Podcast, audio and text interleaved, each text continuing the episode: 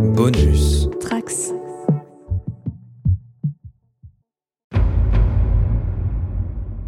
Bonjour à tous, je suis Guigui et pour le coin pop, je vais vous parler de la meilleure histoire de fin du monde qui existe. En tout cas, une version bien plus intéressante que la vraie qui semble nous attendre.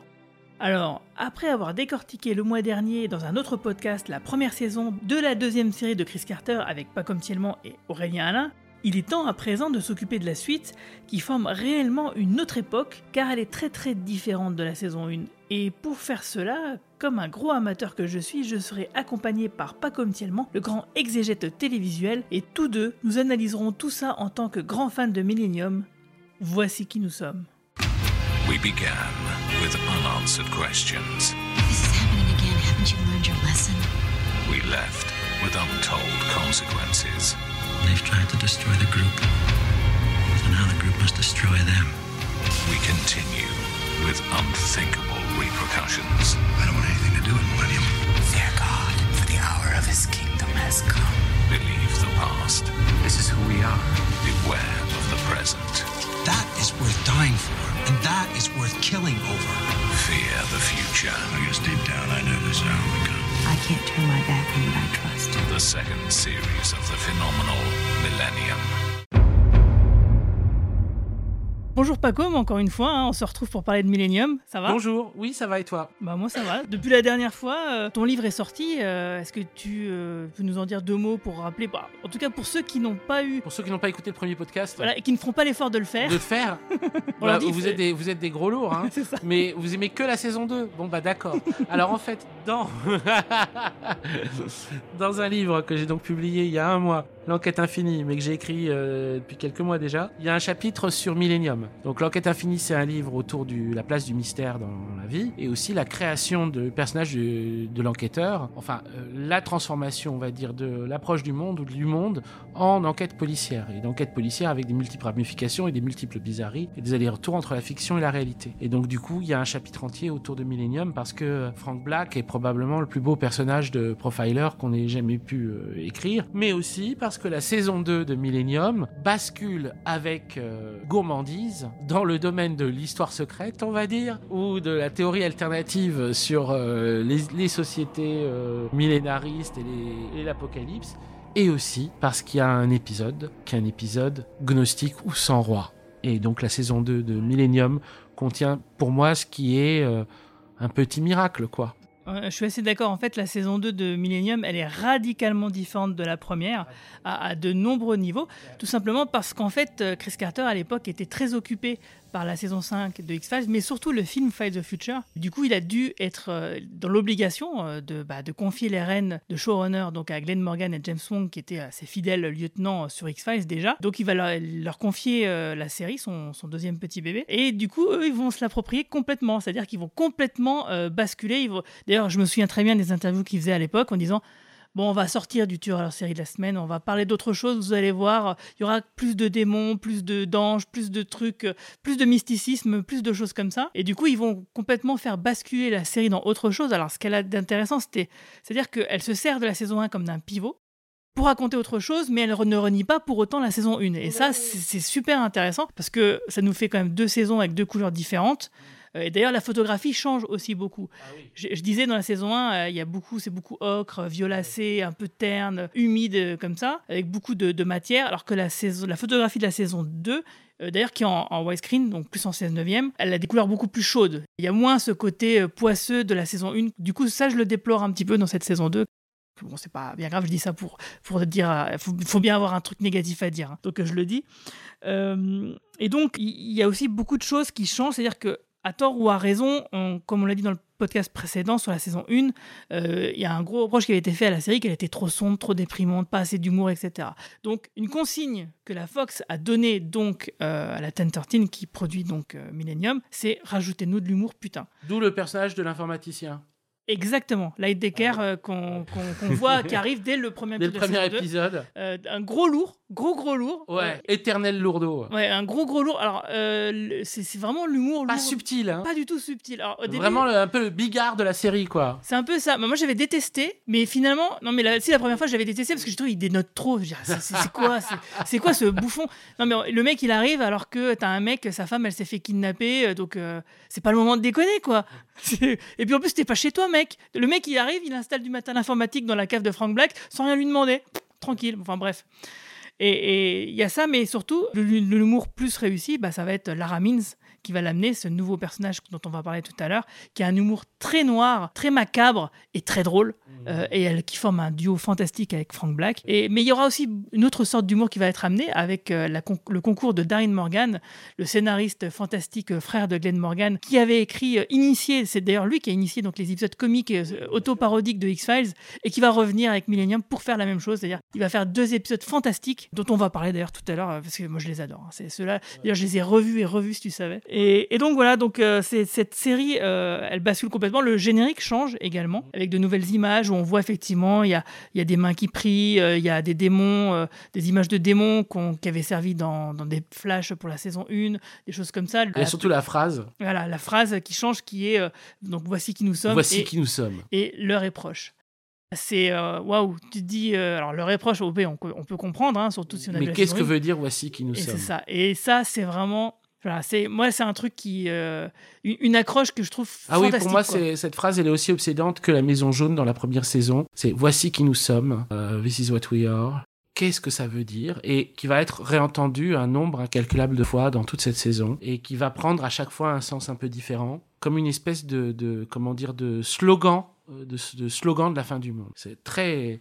Mais euh, autre élément qui amène euh, un basculement, euh, ce, premier épisode, le pilote de la saison 2, avec euh, le retour à des choses que Chris Carter aime beaucoup, euh, des, euh, une intro euh, voix off euh, et images cosmiques avec euh, Frank Black qui dit, euh, moi j'a- j'adore, moi euh, quand ce truc-là démarre, à ce moment-là, euh, je plane complètement. Le voyage doit s'achever. Ce soir, je regarde le ciel qui me surplombe. Qui suis-je? Je dois le savoir. Est-ce le début du voyage? Est-ce la fin? Avec cette fameuse comète qui, euh, qui parcourt. Et d'ailleurs, je me souviens, à l'époque, ça avait fait grand bruit, euh, on en parlait beaucoup dans les journaux. Et cette comète qu'on va revoir euh, justement comme un, un- un élément récurrent dans toile de fond dans différents épisodes de la saison 2. Et, euh, moi, il y a un truc qui m'a vraiment beaucoup marqué dans cette saison 2, qui a été tellement maltraité par France 2 que je leur en veux encore maintenant. Parce qu'en fait, tout simplement, la série, elle était diffusée, euh, euh, à, genre, elle a été annoncée à minuit et demi. Alors déjà, minuit et demi. Puis finalement, ça sera plutôt une heure et demie. Puis des fois, c'était deux heures du matin. Et puis des fois, euh, ah bah non, en fait, au bout de 10 épisodes, on arrête de diffuser la série, on vous prévient pas. À la place, il y a Roland Garros ou une rediff de quelque chose, je ne sais pas. Puis en fait, on- après, on recommence à la rediffuser, mais on vous le dit pas. Et puis, ah, on a oublié de diffuser des, des- des épisodes, désolé. Et puis en fait, on va pas diffuser la fin. Donc euh, ça a été vraiment. euh, je me souviens plus comment j'ai dû batailler pour voir euh, la série, mais j'ai dû. J'ai dû vraiment euh, galérer. euh, Peut-être j'ai dû télécharger euh, à l'époque ou des trucs comme ça, mais en tout cas, la, la sortie des, des coffrets DVD au début des années 2000, c'était vraiment pas du luxe, quoi. C'était vraiment très très attendu pour moi parce que du coup, j'ai dû voir les choses de manière assez épars à cette époque-là. Et en revoyant tout pour la première fois dans l'ordre et d'une manière régulière, parce que moi je ne binge-watch pas trop ce genre de trucs, je préfère tu vois, les faire durer un petit peu, genre, genre je regardais un par jour par exemple. Et c'est là que ce qui est fantastique, c'est que tous les épisodes sont des épisodes unitaires, on n'est pas sur du feuilleton à la Lost par exemple, mais pour autant, la saison est un tout complet. C'est-à-dire que tous les éléments, tous les petits artefacts euh, narratifs qu'on va euh, avoir retenus d'un épisode de ici ou là, eh ben, vont trouver une quintessence et, et- et fusionner à la fin pour faire un final grandiose. Quoi. Oh oui, non, c'est un, c'est un vrai chef-d'œuvre. C'est assez exceptionnel. C'est assez exceptionnel d'avoir deux premières saisons qui se ressemblent pas trop et qui soient toutes les deux d'une telle qualité. J'ai une petite préférence pour la saison 2 pour les raisons que tu comprends, mais la saison 1, euh, elle tient haut son rang. Est-ce que tu veux qu'on parle du personnage qui va devenir un- vraiment important Ouais, cette ouais, saison Oui, tu voulais en parler déjà la, la dernière fois. Ouais, Alors, on va- allons-y. on va parler de Peter, Peter Watts, Watts, voilà. Terry O'Quinn, merde. fantastique acteur fantastique qui était acteur. euh, un un acteur récurrent pour Chris Carter qu'on a vu de nombreuses fois dans X-Files. Dans de des rôles différents. dans des rôles différents. Euh, du coup, là, il a réussi à en faire un personnage euh, récurrent de Millennium, mais pas un personnage euh, principal. Il fait pas partie du cast, euh, il est pas au générique, quoi. Ouais. Et ce, qui, ce qui arrivera finalement dans sa troisième série, Archrim, qui est malheureusement parti trop tôt, au bout de huit épisodes, et où c'était l'antagoniste, euh, et donc du coup, un des personnages principaux de, de cette série-là. Un acteur dont il est visiblement tombé amoureux, hein, qui est, il est fantastique, et donc du coup, qui est après qu'on a pu voir dans Lost et, et dans beaucoup d'autres choses. Oui, surtout dans Lost. Il a fait beaucoup d'autres choses, mais c'est dans Lost où, euh, dans le rôle de John Locke, euh, le vraiment, grand public euh, a, a oui. vraiment accroché, quoi. Nous, on le connaissait déjà, mais euh, effectivement, le, le public l'a vraiment. Il avait d'ailleurs été testé en- déjà avant par euh, le producteur de Lost, Abrams, dans Alias. Il avait Oui, un il rôle un- récurrent. euh, Tout à fait, dans la saison 3 d'Alias, il jouait le directeur du FBI ou de la CIA, je me souviens. Oui, saison 2, saison 3, un truc comme ça. Enfin, il, Mais dans il la saison rôle- 3, il était dans quasiment tous les épisodes. Ouais, ouais, tout à fait.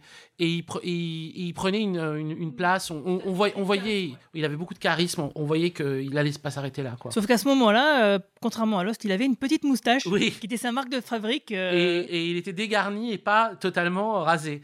Donc il n'avait pas le charisme euh, qu'il a dans Lost. Oui, il avait pas un look. Il a un look de papa. Oui, oui, oui. C'est ça, c'est un vrai. Ben, Comme Frank Black, euh, c'est un personnage du coup atypique et qui est pas fait pour euh, caresser euh, le public cible dans le sens du poil, quoi. C'est des héros entre guillemets iconoclastes. Alors du coup, Peter Watts, bah, c'est un membre du groupe Millennium qui est chargé de recruter Frank Black et de l'initier au secret du groupe. Parce que oui, des secrets, on va se rendre compte qu'il y en a beaucoup hein, finalement. Et c'est quelqu'un d'apparence honnête, mais qui euh, paraît euh, totalement dévoué au groupe, euh, peut-être un petit peu trop, dans lequel bah, il a une foi quasiment inébranlable. Et en fait, le groupe Millennium l'a recruté, lui, euh, alors qu'il faisait une dépression, parce qu'il était aussi agent du FBI comme Frank Black.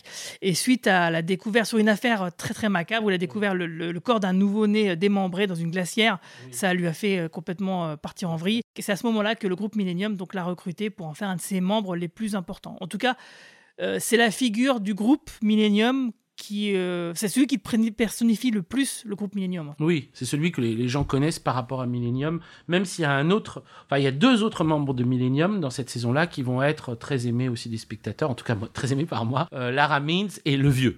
Oui, le vieil homme. En fait, Lara Means, donc elle est jouée par Kristen Clock, qui est devenue la femme de Glenn Morgan. Comme Frank, bah, c'est une candidate pour rentrer dans le groupe Millennium. Alors sa particularité à elle, c'est qu'elle n'a pas un don à proprement parler comme Frank, elle en a un autre qui est de voir euh, un ange, et a priori toujours le même, et qui du coup la prévient, euh, alors d'une manière, est-ce que c'est volontaire ou pas, on ne sait pas, mais en tout cas qui la prévient que, lorsqu'il va y avoir une catastrophe imminente qui, va arriver, quoi. Et alors c'est aussi une psychiatre, elle est aussi très observatrice, et donc comme je disais tout à l'heure, elle a un sens de l'humour très noir, très macabre, qui moi j'adore, c'est super drôle, et ça en fait une très très bonne collègue pour Frank Black euh, lors- lorsqu'ils font ce duo. Alors, Ils font pas dans mon souvenir, il me semblait qu'elle était plus présente que ça. Finalement, elle, elle- elle est présente euh, avec lui que 4 ou 5 épisodes. Mais du coup, euh, sa, sa présence fait que, voilà, on a l'impression qu'elle est là tout le temps.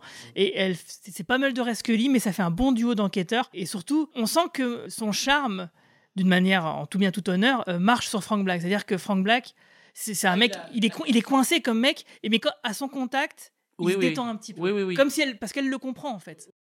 Et elle a de, comment dire, elle a de l'influence sur lui, alors que pas grand monde en a. Il a, il a une oreille pour Lara Means. Et elle a un très bel épisode dont on parlera tout à l'heure avec Catherine. En fait, ce qui est intéressant, c'est que comme lui, il a ce don et personne ne le comprend dans son, sa malédiction, hein, comme il dit lui-même, parce qu'effectivement, c'est quelque chose qui t'isole beaucoup. Euh, il voit ça un peu comme un handicap, en même temps d'être une, une qualité. Et c'est la seule qui est dans ce même cas que lui. Et c'est pour ça que les deux sont finalement réussissent à avoir des, des accroches. Quoi. Allons-y sur le groupe Millennium. Donc en fait, ouais, le groupe Millennium, euh, donc dans la première saison, qu'est-ce qu'on apprend? Voilà, c'est des consultants, euh, anciens agents du FBI qui aident la police dans des affaires délicates, de tueurs en série, de trucs vraiment spéciaux, quoi, où ils ont besoin d'aide. Et là, en fait, on va se rendre compte que le groupe Millennium, c'est un peu plus que ça. C'est déjà, on va apprendre qu'effectivement, c'est peut-être une société secrète qui existe depuis très longtemps. Euh, c'est euh, plus que suggéré, c'est même carrément dit. C'est euh, affirmé. C'est affirmé, c'est montré dans des flashbacks. C'est montré dans des flashbacks. Donc c'est une série millénaire elle-même, elle- ça fait plusieurs siècles qu'elle existe, euh, et qui est en conflit avec d'autres sociétés secrètes. Euh, qui et en donc conflit avec elle-même. et qui en conflit aussi avec elle-même. Effectivement, il y a un schisme, euh, c'est-à-dire il y a deux catégories, il y a, il y a deux sous-groupes euh, dans le groupe Millennium qui euh, qu'on apprend au détour d'un double épisode aussi assez Les fameux. hiboux et les coqs. Les coqs et les, les chouettes. C'est pas les chouettes? Owls and roosters. Ouais, je sais pas si hiboux, chouette, ouais. Oh, c'est les owls et les roosters. Les, les les hiboux ou les chouettes, c'est les scientifiques qui veulent empêcher la destruction de la planète par une collision d'étoiles dans 60 ans. Et les coqs, c'est des religieux qui se basent sur les prophéties et attendent la fin du monde dans moins de 1000 jours. Ouais, moi j'ai- j'aime beaucoup les, euh, les chouettes. Parce que, alors, de ce que dit Lara Means, c'est un peu plus compliqué que euh, une histoire de, En gros, si tu veux, il y a un astre qui va arriver proche de nous dans 60 ans. Dans 60 ans, dans, maintenant dans 30-40 ans plutôt, parce que c'était il y a 25 ans. hein. Et en, gros, euh, ça pourrait ouvrir une autre dimension. Euh, et sous-entendu, vu, vu l'ambiance de la saison 2, c'est une dimension infernale. Tu vois, genre là, car- carrément, en gros, l'enfer sur Terre, littéralement. Euh, c'est ce qui est sous-entendu, c'est pas dit clairement comme ça, mais voilà, elle dit voilà, c'est un astre qui va ouvrir une autre dimension sur Terre. Oh, c'est bizarre. et mais bon, je, vais y revenir euh, plus tard de, de là-dessus. Et effectivement, en gros, ce conflit, c'est euh, les chouettes et reprochent aux coqs euh, bah, de leur croyance à eux. En gros, euh, les, les coqs, pour eux, la fin du monde, c'est euh, l'an 2000, quoi. Euh, Dans les eaux-là, en tout cas, c'est bientôt. Et eux, ils disent, non, non, non, c'est plus tard. euh, Et puis, si vous commencez à faire des trucs euh, maintenant, euh, le jour où ça va arriver vraiment, euh, on pourra rien faire parce que les personnes nous croira. Enfin, bref, ce genre de truc, quoi. C'est un peu, un peu bizarre, un peu nébuleux quand même. C'est un peu nébuleux et en fait leur conflit interne bénéficie à une autre société secrète qui sont eux les nazis. C'est le groupe Odessa. c'est ça. Oui, alors euh, ça c'est intéressant de voir que effectivement, bah, le groupe Millennium, non seulement c'est une société secrète, mais donc du coup, elle est euh, en- un, un autre antagoniste, elle a des adversaires qui sont elles-mêmes des sociétés secrètes. Et c'est vraiment, moi j'ai trouvé, c'est fou comme truc. C'est- fou. Euh, Je pensais qu'on allait le développer lentement sur Ah bah, les si épisodes parce que en fait, on, en fait, ça bouge aussi dans la saison euh, à plusieurs reprises. Mais je trouve que la façon dont ça apparaît, c'est extrême. Enfin, c'est très bien amené. C'est-à-dire que entre le premier et le deuxième épisode, c'est extrêmement bien amené. Dans le premier épisode, c'est le donc le, kidnappeur de Catherine qui lui dit "Tu sais qui je suis, mais sais-tu qui ils sont? Et ça, à ce moment-là, c'est sûr que c'est une grande bizarrerie. C'est-à-dire que euh, pour la première fois, en fait, on va mettre en doute les intentions du groupe Millennium, ou en tout cas, on va commencer à se poser la question de qui ils sont. Voilà ce que nous sommes. Qu'est-ce que vous êtes? Et dès le deuxième épisode, on va euh, rentrer dans euh, la fantasmagorie ésotérique du groupe Millennium d'une façon complètement barrée. Un épisode pour lequel on aurait pu croire euh, où les choses qui nous sont montrées dedans sont anodines. Tu vois, qu'on, ça, Ah bah c'est Moi, la première fois que j'ai vu l'épisode, je me suis pas dit il y aura une suite à ça, tu vois. Il y, a- il y a une raison. Et en fait, si, c'est ultra important. C'est un épisode clé, finalement, de la, contre toute attente. Ah oui, oui, Beware the Dog.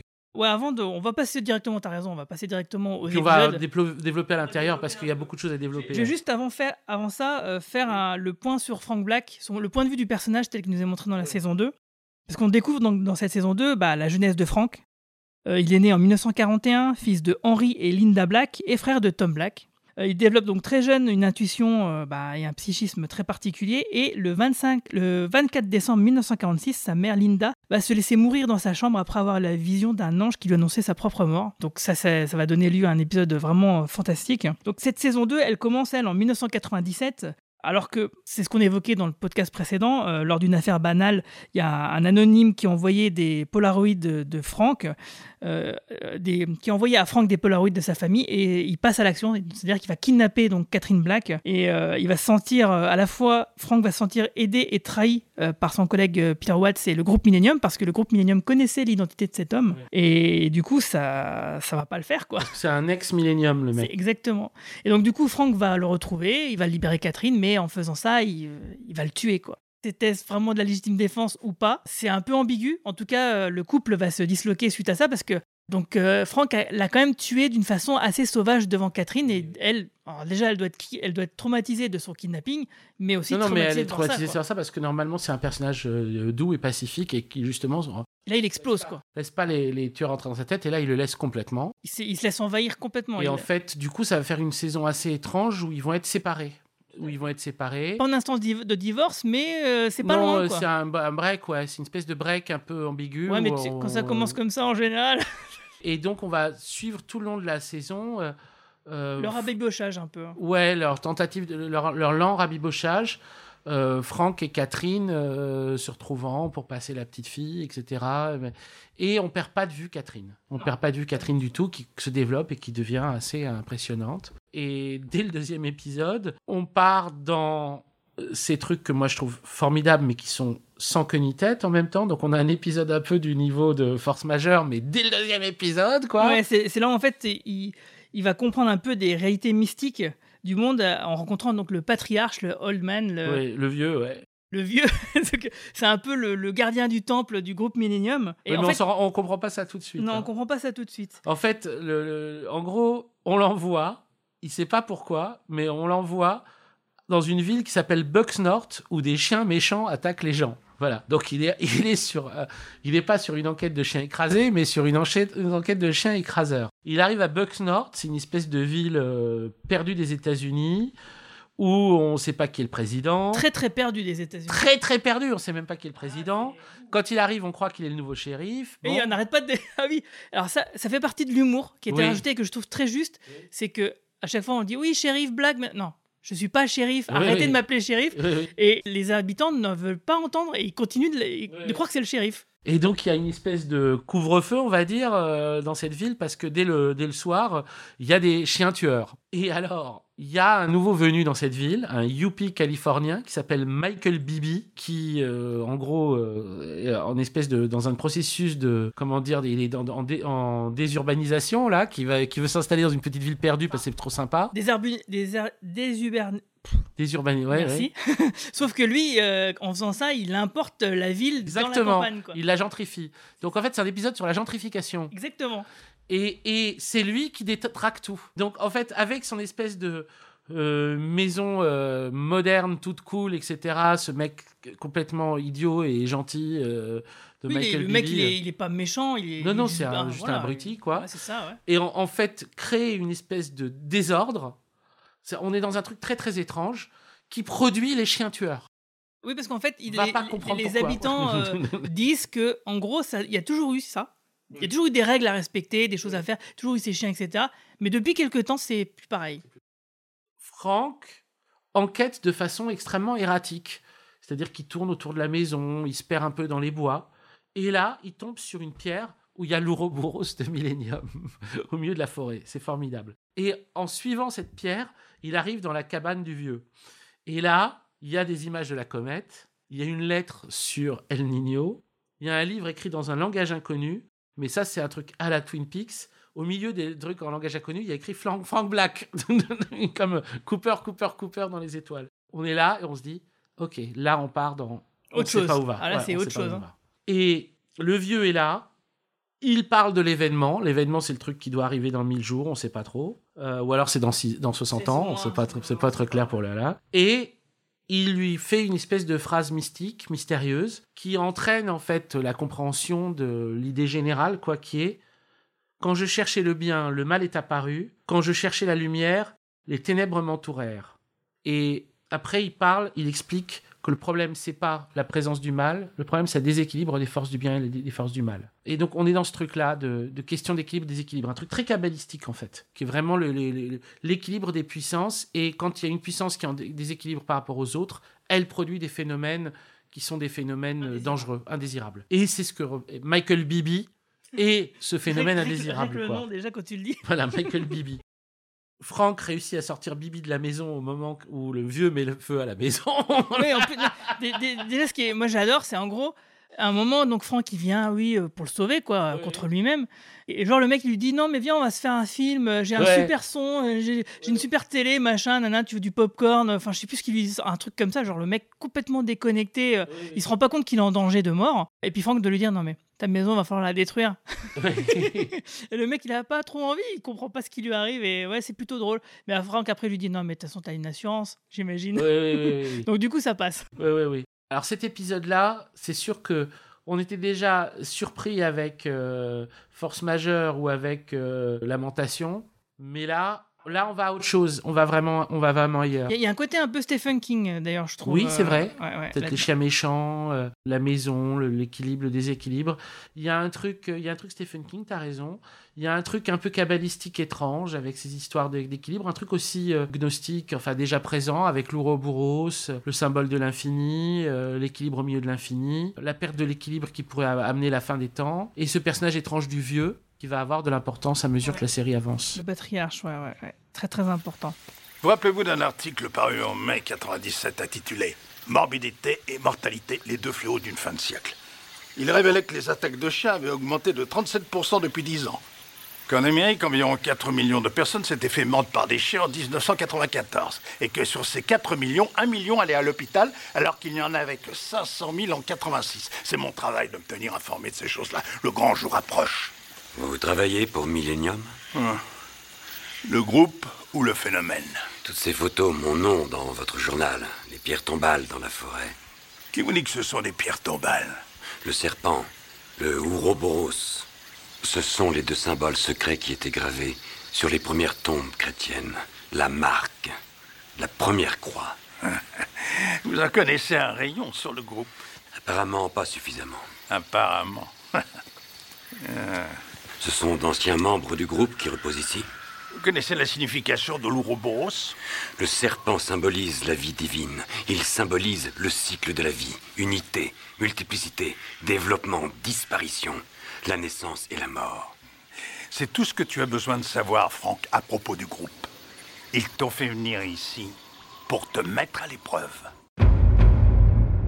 Ensuite, on a le troisième épisode qui s'appelle Génome en péril, qui aurait très bien pu être un épisode d'X-Files. Ouais. et qui fait aussi bah, du coup écho à l'actualité, hein, parce qu'en fait, euh, euh, Frank participe à la traque d'un homme qui semble être contaminé par un virus aussi dangereux qu'en contagieux. Donc euh, voilà, là c'est vraiment, là on est typiquement dans un truc Ouais, à la ouais, X-Files. hein. Et c'est typiquement à la X-Files, et c'est pareil, on pourrait se dire, oh là là, euh, quel rapport avec le schmilblick, quoi. Mais bah, quand même, ça amorce, ça nous permet d'accepter la thématique de ce que sera le final. Parce que le final va parler de virus aussi. Donc du coup, on se dit, le fait de la présence de cet épisode-là en début de saison euh, nous fait dire que le, le champ de Millennium peut être aussi celui-ci. Et du coup, ça, ça rend le- la thématique de- du final euh, bah, acceptable. Et, donc c'est un épisode qui était écrit donc, par Chip Johannessen, qui sera le futur showrunner euh, de Millennium sur la saison 3. Le pauvre. Oui. Ensuite, un épisode que j'adore. Vraiment, et j'imagine que toi aussi, qui s'appelle Le Monstre, avec euh, où Franck enquête sur la propriétaire d'un centre d'accueil euh, accusé de, de maltraiter des enfants, donc une Ah ouais, crèche, super. et se retrouve euh, lui-même au cœur d'une enquête similaire, hein, parce que Jordan euh, elle a aussi quelques marques, et du coup, les médecins sont obligés d'en référer, ça va avoir un impact sur lui. Et puis, bah, c'est le premier épisode où on voit Lara Means. Et cet épisode, en fait, on se rend compte que euh, bah, s'il y a un enfant démoniaque. Et c'est ouais, cet épisode, il est vraiment vraiment très très fort avec, avec, euh, la petite fille qui jouait euh, Emily dans X Files euh, dans la saison 5 aussi à ce moment-là. Et donc du coup, c'est là où on découvre Lara Means qui est envoyée par le groupe Millennium en même temps que Frank Black. Mais en fait, le groupe Millennium, il les prévient pas qu'ils en envoient deux. Le but de cet épisode-là, enfin, en tout cas, le but pour le groupe Millennium, c'est de montrer le mal à l'état pur à, à Frank et, Lara, et surtout voir s'ils sont capables de le voir, en fait, capables de le débusquer. En, gros, ça veut dire une chose, c'est-à-dire qu'en groupe, le groupe Millennium savait, encore une fois, qui était le responsable, et il envoie Frank et, Lara, et pour eux, c'est un test. Est-ce que vous aussi, vous allez le voir Donc, euh, deuxième raison pour laquelle, progressivement à mesure que la, la- saison avance, Frank va en avoir sa claque de Millennium. Euh, alors ensuite, il y a un- on a un épisode, peut-être le premier épisode un peu faiblard, euh, un simple brin d'herbe, mais qui est quand même sympathique. Euh, Frank se rejoint à une archéologue afin d'élucider le meurtre récent d'un d'un natif américain Ah dont oui. le corps a été découvert dans des ruines anciennes euh, bah, sur un chantier. Quoi. Oui, oui, sympathique, sans plus. Voilà, c'est sans plus. euh, il, il- il marche bien, mais c'est vraiment voilà un petit épisode de l'honneur euh, bon, qui fait plaisir, mais sans plus. Mais par contre, le celui qui suit, il est absolument fantastique. Pour moi, il est magistral. C'est un des meilleurs. C'est la malédiction de Frank Black. C'est l'épisode d'Halloween. Oui, oui, génial. Où, génial. en fait, le, le soir d'Halloween, Frank est hanté par d'anciens souvenirs. Alors en fait, il est vraiment. Ce genre d'épisode-là, j'en en voudrais beaucoup plus. En gros, qu'est-ce que c'est? C'est le soir d'Halloween, on voit Frank Black qui prépare la fête d'Halloween. Donc, euh, parce qu'il y a Jordan, il va l'amener faire chercher les bonbons, etc. Donc en fait, il prépare. Le rythme est ralenti de cet épisode. En fait, on est dans le quotidien de Frank on est Black. dans le quotidien de Frank Black. Pendant 10 minutes, on le voit, il prépare, il fait sa citrouille. Et c'est, mutique, c'est, super, c'est super. Il y a une espèce d'humour burlesque, un peu inquiétant. Et le, et le récit avance comme ça et on comprend tout de suite qu'on n'est pas sur le même rythme. Quelque chose est louche. Ouais. Et moi, je me souviens, alors, je sais pas toi, mais la première fois que j'ai vu cet épisode-là, j'ai pas vu les chiffres. Parce qu'en ah fait, oui, moi non plus. tout le long de l'épisode, certains chiffres, donc Oui, il y a oui. deux chiffres en particulier qui reviennent systématiquement dans tout, dans, une, dans un ticket de caisse, dans une plaque de, de- minéralogique de voiture, euh, dans n'importe quoi, dans, dans l'heure qu'il est, euh, etc. Dans, euh, ça apparaît même sur les vestes de personnes qui se promènent dans la rue. Et en fait, ça, ça va l'amener euh, du coup à un passage de la Bible, à plein de choses, etc. quand on revoit l'épisode après, on dit waouh, ils sont vraiment partout. Comment j'ai fait pour pas le voir quoi? Et, et du coup, ça, ça nous met dans la posture de Frank Black lui-même, qui lui aussi se dit mais putain, ils étaient partout ces putains de chiffres et je les ai, je les ai remarqués que, que plus tard. Et en fait, euh, c'est le premier flashback qu'on a sur sa jeunesse, vra- vraiment, en tant où il était enfant. Et en fait, euh, je trouve vraiment fantastique parce que c'est vraiment un personnage, euh, un épisode important pour le personnage. C'est-à-dire que donc on a ce flashback où on le voit en tant enfant et puis euh, il y a une maison dans laquelle ils osent pas s'approcher parce qu'on dit que le mec il est louche, etc., etc. Et en fait, dans l'épisode, on se rend compte que la fameuse maison jaune qu'il a quittée, donc ben, après la séparation avec euh, avec Catherine, ben, les gens disent la même chose de sa maison à lui, de son ancienne maison jaune. D'ailleurs, il va même euh, surprendre des jeunes qui sont faufilés dans la cave et qui vont raconter le meurtre de Bob Bletcher, et, ah, la malédiction de Frank Black, etc. Lui, il va les surprendre, il va leur faire peur, il va les faire se barrer.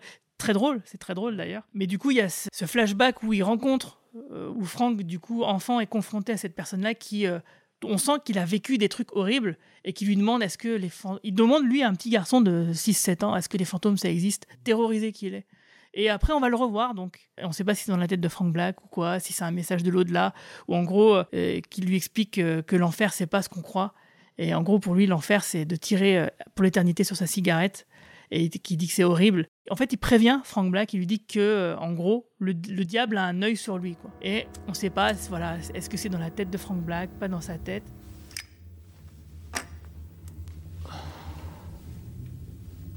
Je sais que t'angoisses un peu en ce moment, petit. Mais tu peux me croire. Ce retour sur Terre est sacrément plus affreux pour moi. J'avais vraiment besoin de savoir si les morts pouvaient revenir, si après il y avait quelque chose d'autre. Tu te rappelles?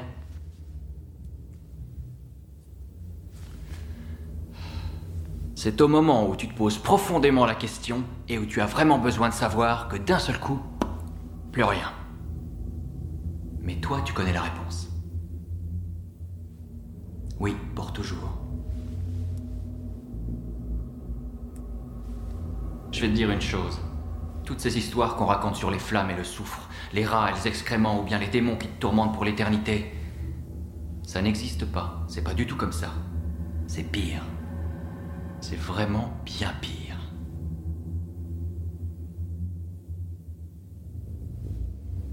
Ça l'est pour moi en tout cas.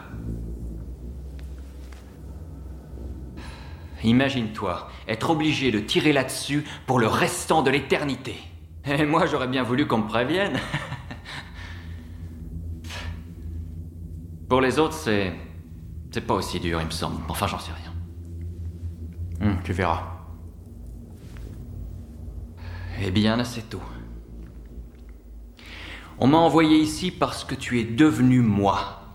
La façon dont les gens te regardent, ce qu'ils racontent sur toi, les trucs qu'ils inventent. Bientôt, tu finiras par croire que c'est vrai et mon vieux, t'es fichu après. tu sais, moi aussi, j'ai jeté des trucs sur ma maison. Pas des œufs, non, je crois que c'était de la merde de chien. Ouais, de la merde de kleps que j'ai balancé de mon jardin sur ma fenêtre de cuisine. et je l'ai plus jamais nettoyé. Pas croyable, hein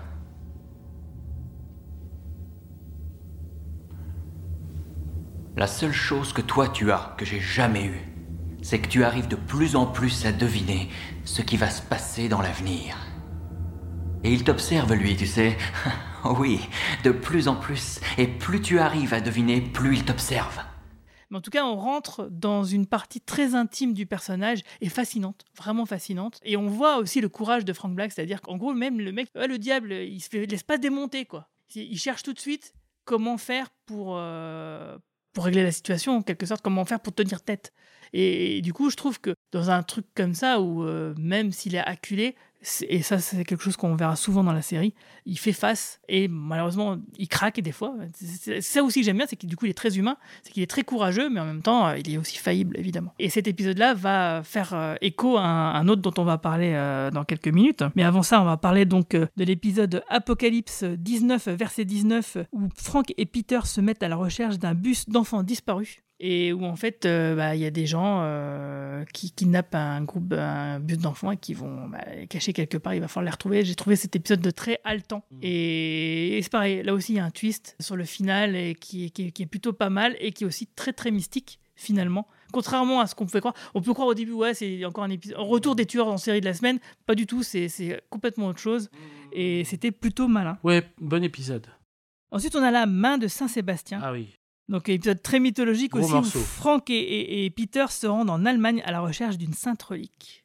Là commence, euh, enfin continue le- la, la- la mythologie de Millennium avec la, la- la main de Saint Sébastien qui permettrait à son possesseur de survivre au millénaire. Et euh, je crois que c'est dans cet épisode, si je dis pas de bêtises, où euh, on a encore un, un détail qui montre que Frank Black commence à en avoir ras-le-bol des conneries de Millennium. C'est euh, Peter Watts qui est obsédé par euh, le corps qu'il est en train d'observer là, de... et Frank Black lui dit oui, il a la connaissance, elle est en lui.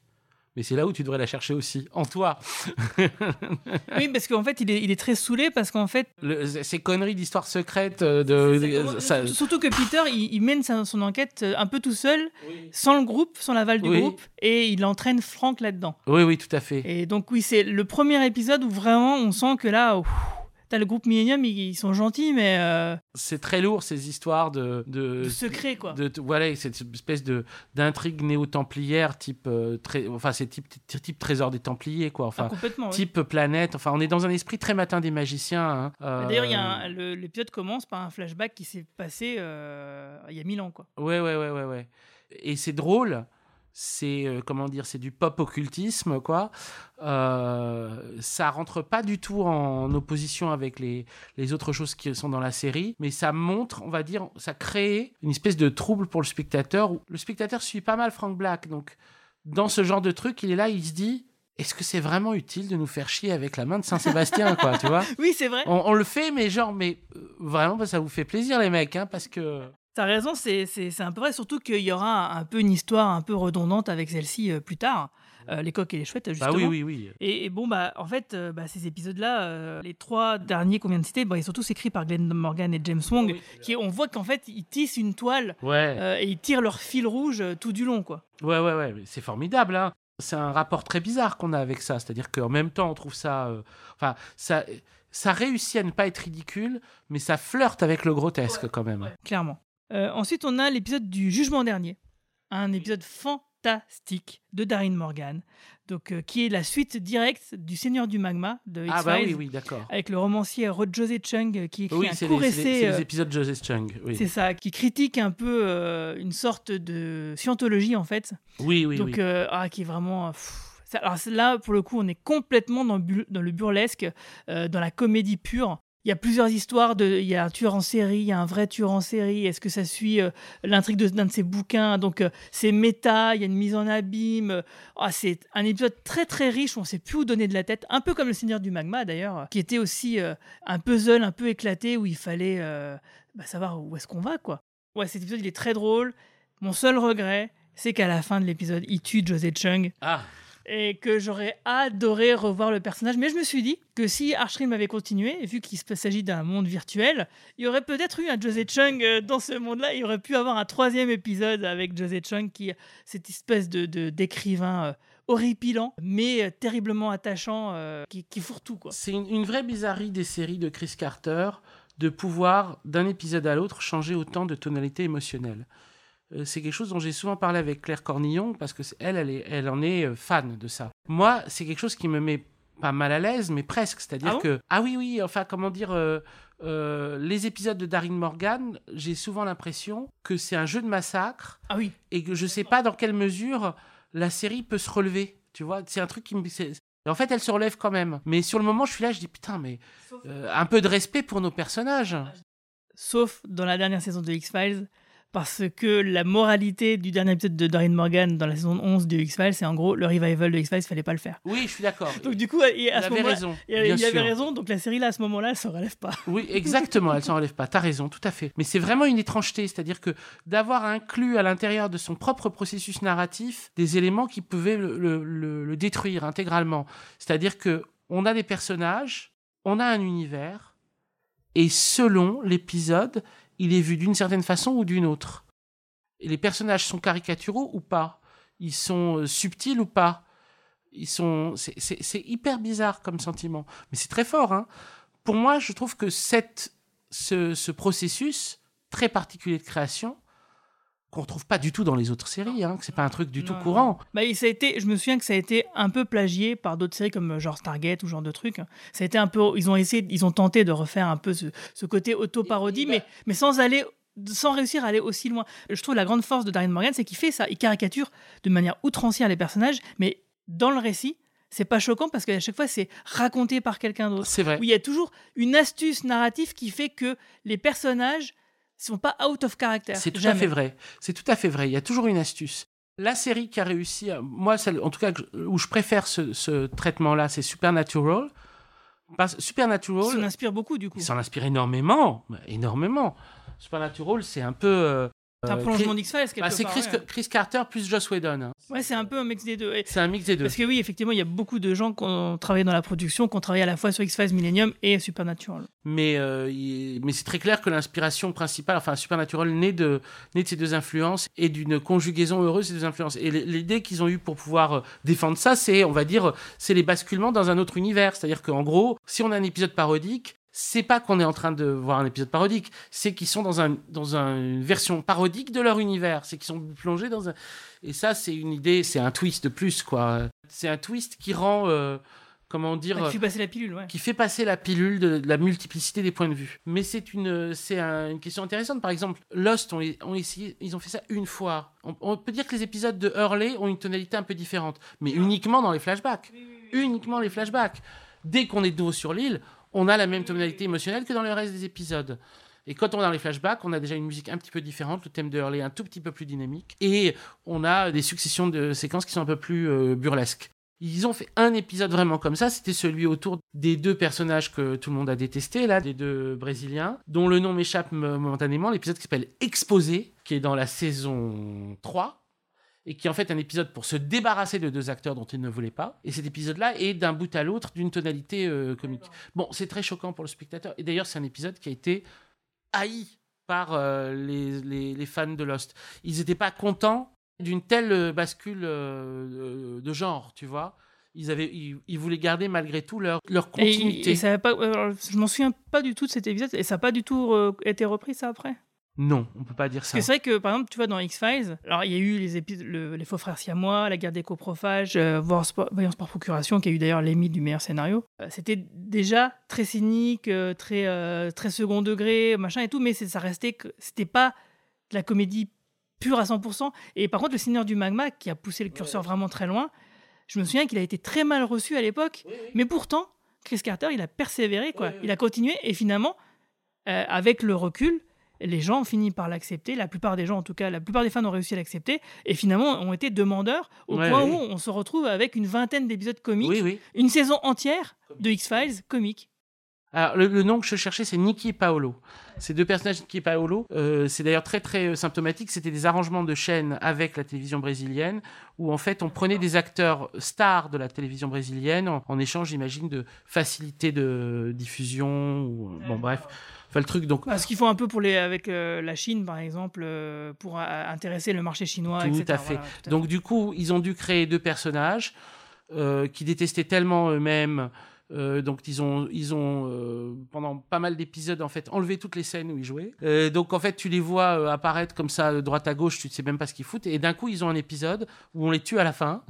Et qui est un épisode qui est sur un tout autre registre avec beaucoup plus de clins d'œil, de comiques, de machin. C'est très, très, très étrange. Mais en tout cas, cet épisode, ouais, il fonctionne vraiment beaucoup parce que, euh, bah, comme dans Le Seigneur du Magma, toutes les scènes parodiques viennent du fait que c'est l'écrivain qui raconte oui, une oui, histoire. Tout à fait.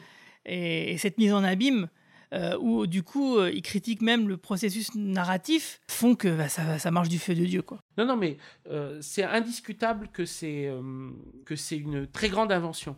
C'est une très grande invention, ça. Euh, ça m'étonne pas que ça ait été mal reçu, puisque je peux dire que moi-même, je, je, je l'ai mal reçu. Mais euh, j'ai- comment dire, j'ai totalement admis euh, la nécessité de ce... Il y a eu ce basculement au point où du coup, bah, tu as cette suite de cet Ouais. épisode-là. quoi. C'est... Et, et moi, je peux te dire que dans les soirées X-Files que j'organisais il y a 20 ans, on faisait des soirées Darin Morgan où on Ah se oui. matait tous ces épisodes. À l'époque, il y en avait 6 avec Millennium et les 4 de X-Files. Et on se matait ça et on se dit, oh, c'est génial. Oui, oui, oui, je comprends, je comprends. C'est très étrange. C'est, c'est, c'est... Bon, en tout cas, la, la chaîne qui voulait de l'humour, là, elle en a eu. hein. Elle en a eu, et surtout, ça a fait un, ça a fait un, Une jonction avec la série X-Files qui est très intéressante. Tout à ce fait. ouais. Bah, c'est le premier crossover. Ensuite, on a euh, alors, un changement de ton radical avec La Nuit du siècle, l'épisode de Noël bouleversant, euh, où donc on a Noël approche et Frank est perturbé par des souvenirs d'enfance lorsque Jordan lui affirme qu'elle a reçu la visite de sa défunte grand-mère. Et c'est là qu'on apprend qu'en fait, Frank a perdu sa mère très très tôt. Et là, c'est pareil, on a des, euh, des flashbacks et tout sur sa jeunesse, et c'est ultra poignant. On comprend du coup que, bah, ok, Jordan a hérité du don de son père, mais lui a aussi hérité du don de sa mère. Et il y a encore une fois ces histoires d'anges qui reviennent. Euh, cet épisode, il est de la même tonalité. C'est un peu la suite de l'épisode d'Halloween. Donc on est aussi dans l'intime. C'est aussi très lent. Euh, Il y a une magnifique musique. Euh, pff, cet épisode, il est bouleversant. quoi. Au revoir et joyeux. Noël. Joyeux Noël, Catherine. Allez. Pourquoi as-tu joué le rôle du berger? Tu m'as dit que tu ferais l'ange. Ma maman a préféré que je sois berger. Elle a dit qu'elle avait horreur des anges maintenant. Ah bon? Je suis vraiment désolée pour tout à l'heure. Comment se fait-il qu'elle n'ait pas joué l'ange? Chérie, tu veux bien m'attendre dans la voiture, s'il te plaît? J'en ai pour une seconde. Jordan m'a donné ça ce matin. Elle m'a dit que sa grand-mère l'avait aidé à le dessiner. Et alors? Ça n'est pas ma mère, Franck. C'est la tienne. Je lui ai demandé de me dire la vérité, qu'elle l'avait fait elle-même, mais elle m'a juré que non. Que sa grand-mère était là dans la chambre. Dis la vérité. Tu n'as rien vu, toutes ces choses sont dans ta tête. Lui montrant comment dessiner. Ah, Tu connais Jordan, elle est très sensible. Me dire qu'elle colorie avec sa grand-mère qui est morte, ça n'est pas de la sensibilité, ça n'a rien à voir. Je t'en prie, tu sais de quoi il s'agit. Elle a un don qu'on ne peut pas faire disparaître. Ton don t'a fait faire une dépression nerveuse. Ton don te fait voir d'horribles images. À cause de lui, tu t'es détourné de ta famille, séparé de Jordan. À cause de lui, tu es dans le groupe Millennium. Franck, tu n'as jamais envisagé une seconde que ce don de vision pouvait te mentir et t'induire en erreur. Ça n'est pas toi qui possèdes ce don, c'est lui qui te possède. Et il te mange de l'intérieur. Il te maîtrise. Alors s'il t'a fait du mal, il en fera autant à Jordan. Et moi, je veux lui offrir une chance. Je veux qu'elle. qu'elle ait une enfance libre et heureuse. Je ne veux pas qu'elle se replie sur elle-même, qu'elle soit introvertie. Je ne veux pas qu'elle souffre, qu'elle devienne. euh, Comme moi. Ensuite, on a Goodbye Charlie. Donc là, c'est bon, enfin on revient à un tueur en série. Sauf que bah, ça sera pas si simple que ça. Euh, où un ancien médecin aide des malades en phase terminale à se suicider. Mais sa motivation est-elle la pitié ou le meurtre Et bah, ça, on le découvre à la fin en fait. Et c'est plutôt intéressant. Voilà, c'est un peu le, le- suicide assisté, quoi. Euh, c'est complètement le sujet de l'épisode. Et euh, voilà, ça fait un. C'est un épisode un peu particulier. Ce que j'aime bien dans cette saison 2, c'est qu'à chaque fois que on a le retour des tueurs en série, c'est détourné pour parler d'autre chose, en fait. On reviendra jamais à la saison 1. On reviendra jamais exactement. Ensuite, on a un épisode aussi que je trouve fascinant, euh, qui s'appelle L'éveil, où Frank part à la, à la recherche d'un jeune qui a disparu en Alaska, Ah, et oui. où lui-même va disparaître. Ah. Et là, c'est vraiment la, la survie à l'état brut, euh, dans la nature. Euh, en gros, donc il y a un jeune qui est, qui est perdu en Alaska. Catherine demande, euh, c'est des, des, enfin, des gens que Catherine euh, connaît, et elle demande à Franck s'il peut pas aider dans l'enquête. Et du coup, lui, il va carrément. Allez hop, moi je m'en fous, allez, j'y vais, je vais en Alaska. C'est pas une enquête du tout validée par Millennium. euh, Franck, il leur dit, allez vous faire. Et en gros, ce, qui, ce que j'aime bien, c'est qu'en gros, euh, Frank Black, quand il arrive sur les, lieux, il dit, euh, il fait croire aux, forces de l'ordre locales que oui, euh, il est mandaté par Millennium pour faire le truc, alors que pas du tout. Et après, du coup, le groupe se retourne un peu contre Frank, lui dit non, en fait, pas du tout. Eh, tu rentres maintenant, ça suffit. Et quand Frank va lui-même disparaître, bon bah Peter Watts et les autres vont forcément y arriver. Et alors que tout le monde lui disait, mais non, le jeune, il est mort, il est mort. En fait, non, il n'est pas mort. Et du coup, ouais, il va lui-même vivre un- une aventure euh, où il a failli mourir, quoi. Enfin, Oui, c'est un, épi- épisode euh, épique, euh, de, ép- épique et de, de, de, sur, de Survivor, quoi. Et aussi, ça fait partie des épisodes de rabibochage. Oui, entre Catherine et, Entre et Catherine et Franck. Donc un épisode écrit par Chip Johannessen qui bah, faisait quand même de bons épisodes dans cette saison 2. Euh, ensuite, on a La Chambre du Mystère, un épisode que j'ai adoré. Qui est la dernière apparition de Leidecker, le- l'informaticien relou, qui ici a un vrai rôle, et pour cause parce que euh, un tueur en série diffuse le meurtre de ses victimes sur Internet. Il alors, il y a un film récemment qui va sortir avec ce pitch-là. Un- en gros, c'est-à-dire que ça m'a fait rire parce que les gens, quand je leur disais non mais Millennium l'a déjà fait il y a 23 ans cette histoire, les gars. Ah, les mais n'importe quoi, YouTube ça existe que depuis. euh. Non mais attendez, les gens, les webcams et les compteurs de sites internet ça existe depuis le siècle dernier, hein, donc. euh, En fait, euh, l'idée, c'est il y a une femme euh, qui est ligotée euh, d'une façon très mystérieuse euh, sur une chaise dans une pièce étrange.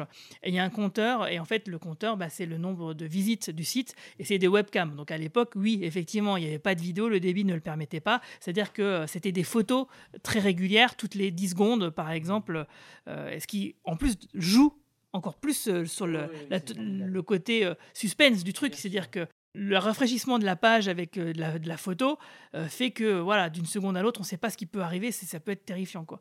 Et en fait plus il y a de visites euh, bah, plus la victime court à sa perte puisque si euh, le site atteint un certain seuil un certain chiffre bah, la victime est sacrifiée à ce moment là et surtout moi un truc que j'avais noté et que je me dis que peut-être ça aurait resservi plus tard c'est que Déjà, le tueur n'est pas arrêté dans cet épisode-là. C'est le seul épisode de Millennium où le tueur n'est pas du tout arrêté. Et en plus de ça, euh, le tueur est peut-être un tueur que Frank Black a déjà n'a déjà pas réussi à coincer des années auparavant. Ce qui aurait pu en faire une euh, némésis régulière. Euh, un, un tueur dont on, ima- on ne connaît pas l'identité, ni l'apparence, ni rien du tout. Que dalle. On ne sait rien du tout de ce mec-là. C'est simplement que Frank, par deux fois, a essayé de le coincer et à chaque fois n'a pas réussi. Donc on imagine que si Millennium avait continué avec Glenn Morgan Jameson, que peut-être il y aurait eu une suite à, cet épisode-là que j'avais trouvé fascinant et très très malin dans l'utilisation d'Internet, l'Internet de l'époque. Euh, donc ensuite, on a les aliénés du diable, où les membres d'un asile deviennent les principaux suspects dans une affaire de meurtre liée à une légende urbaine. Et c'est marrant parce que donc il y avait le film Urban Legend qui est sorti quelques mois plus tard. Euh, il y avait exactement les mêmes scènes que dans cet épisode de Millennium. Quand j'étais voir le film euh, Urban Legend, je me dis ouais, mais ça me rappelle quelque chose quand même. et je crois que Glenn Morgan et Jess Wong en, en- en interview ont déjà plaisanté à ce sujet-là. Sur ce Ouais. film qui a- reprend non pas une, mais au moins deux scènes de cet épisode. Quoi. Mais tu te dis, vu le temps de production, de tournage de ce film, tu te dis, ouais, c'est pas possible qu'il se soit euh, inspiré de l'épisode de Millennium qui était diffusé seulement quelques mois auparavant. Donc c'est vraiment une coïncidence. Oui, c'était dans l'air. Euh, ensuite, on a euh, donc le fameux double épisode, donc les chouettes et les coqs. Gros à dire là-dessus. ouais. Voilà, donc on a la découverte d'une partie de la croix de la crucifixion et qui menace de diviser le groupe Millennium. Et donc il y a une vraie lutte de pouvoir euh, au, au sein de Millennium. Et Franck, il est observateur de ça et, c'est là qu'il commence à se dire mais ça, ça part en couille quoi. Et non seulement il trouve que ça part en couille, mais même le vieux, il trouve que ça part en couille. Le vieux patriarche. le ouais, vieux ouais. patriarche. Donc on apprend des trucs. Donc on apprend en fait que c'est le mec qui dirige le groupe, le vieux, plus ou moins. C'est le boss quoi. C'est un peu le boss, ouais, c'est euh, le boss, mais qui. euh, c'est un peu comme une sorte de pape, quoi. Le mec, il prend pas trop de décisions, mais euh, c'est un peu la boussole de- du groupe, quoi. Et c'est aussi un ancien déporté juif de Pologne. Et donc on est vraiment plus avec les flics à la retraite quoi. Vraiment alors là les flics à la retraite c'est all story quoi, tu vois, aucun rapport. Et et il y a ces scènes formidables où ils sont à trois. Frank Black, le vieux et Lara Means, et où le vieux a quasiment envie de faire un nouveau groupe avec eux, quoi. Alors, en, fait, en gros, oui, je sais plus, il parle euh, du groupe euh, Millennium qui se déchire, etc. Et le vieux, il leur répond Non, mais de toute façon, euh, si ça se trouve, euh, à nous trois, on est vraiment ce les seuls derniers représentants du groupe Millennium. Ouais, ouais, ouais. En, en gros, c'est autre chose finalement. Ça pourrait être autre chose. Et qui est une idée qui va revenir plusieurs fois dans cette saison, à savoir est-ce que le groupe est vraiment la solution, d'abord, hein, ce qui va vraiment être mis en danger un peu plus loin, on en reparlera. Mais aussi, euh, est-ce qu'il y a besoin d'une organisation?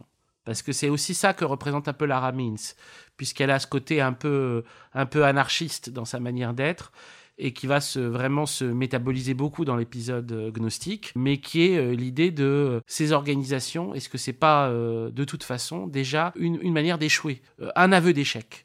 Poursuivre, euh, on va dire, une tradition de justice, ça peut être fait de façon beaucoup plus subtile, beaucoup plus... euh, les relations peuvent être beaucoup moins euh, organisées et, et nettes et strictes, et ça peut être beaucoup plus, beaucoup plus fluide. Et on a ce sentiment-là. Il y a quelque chose de tout à fait...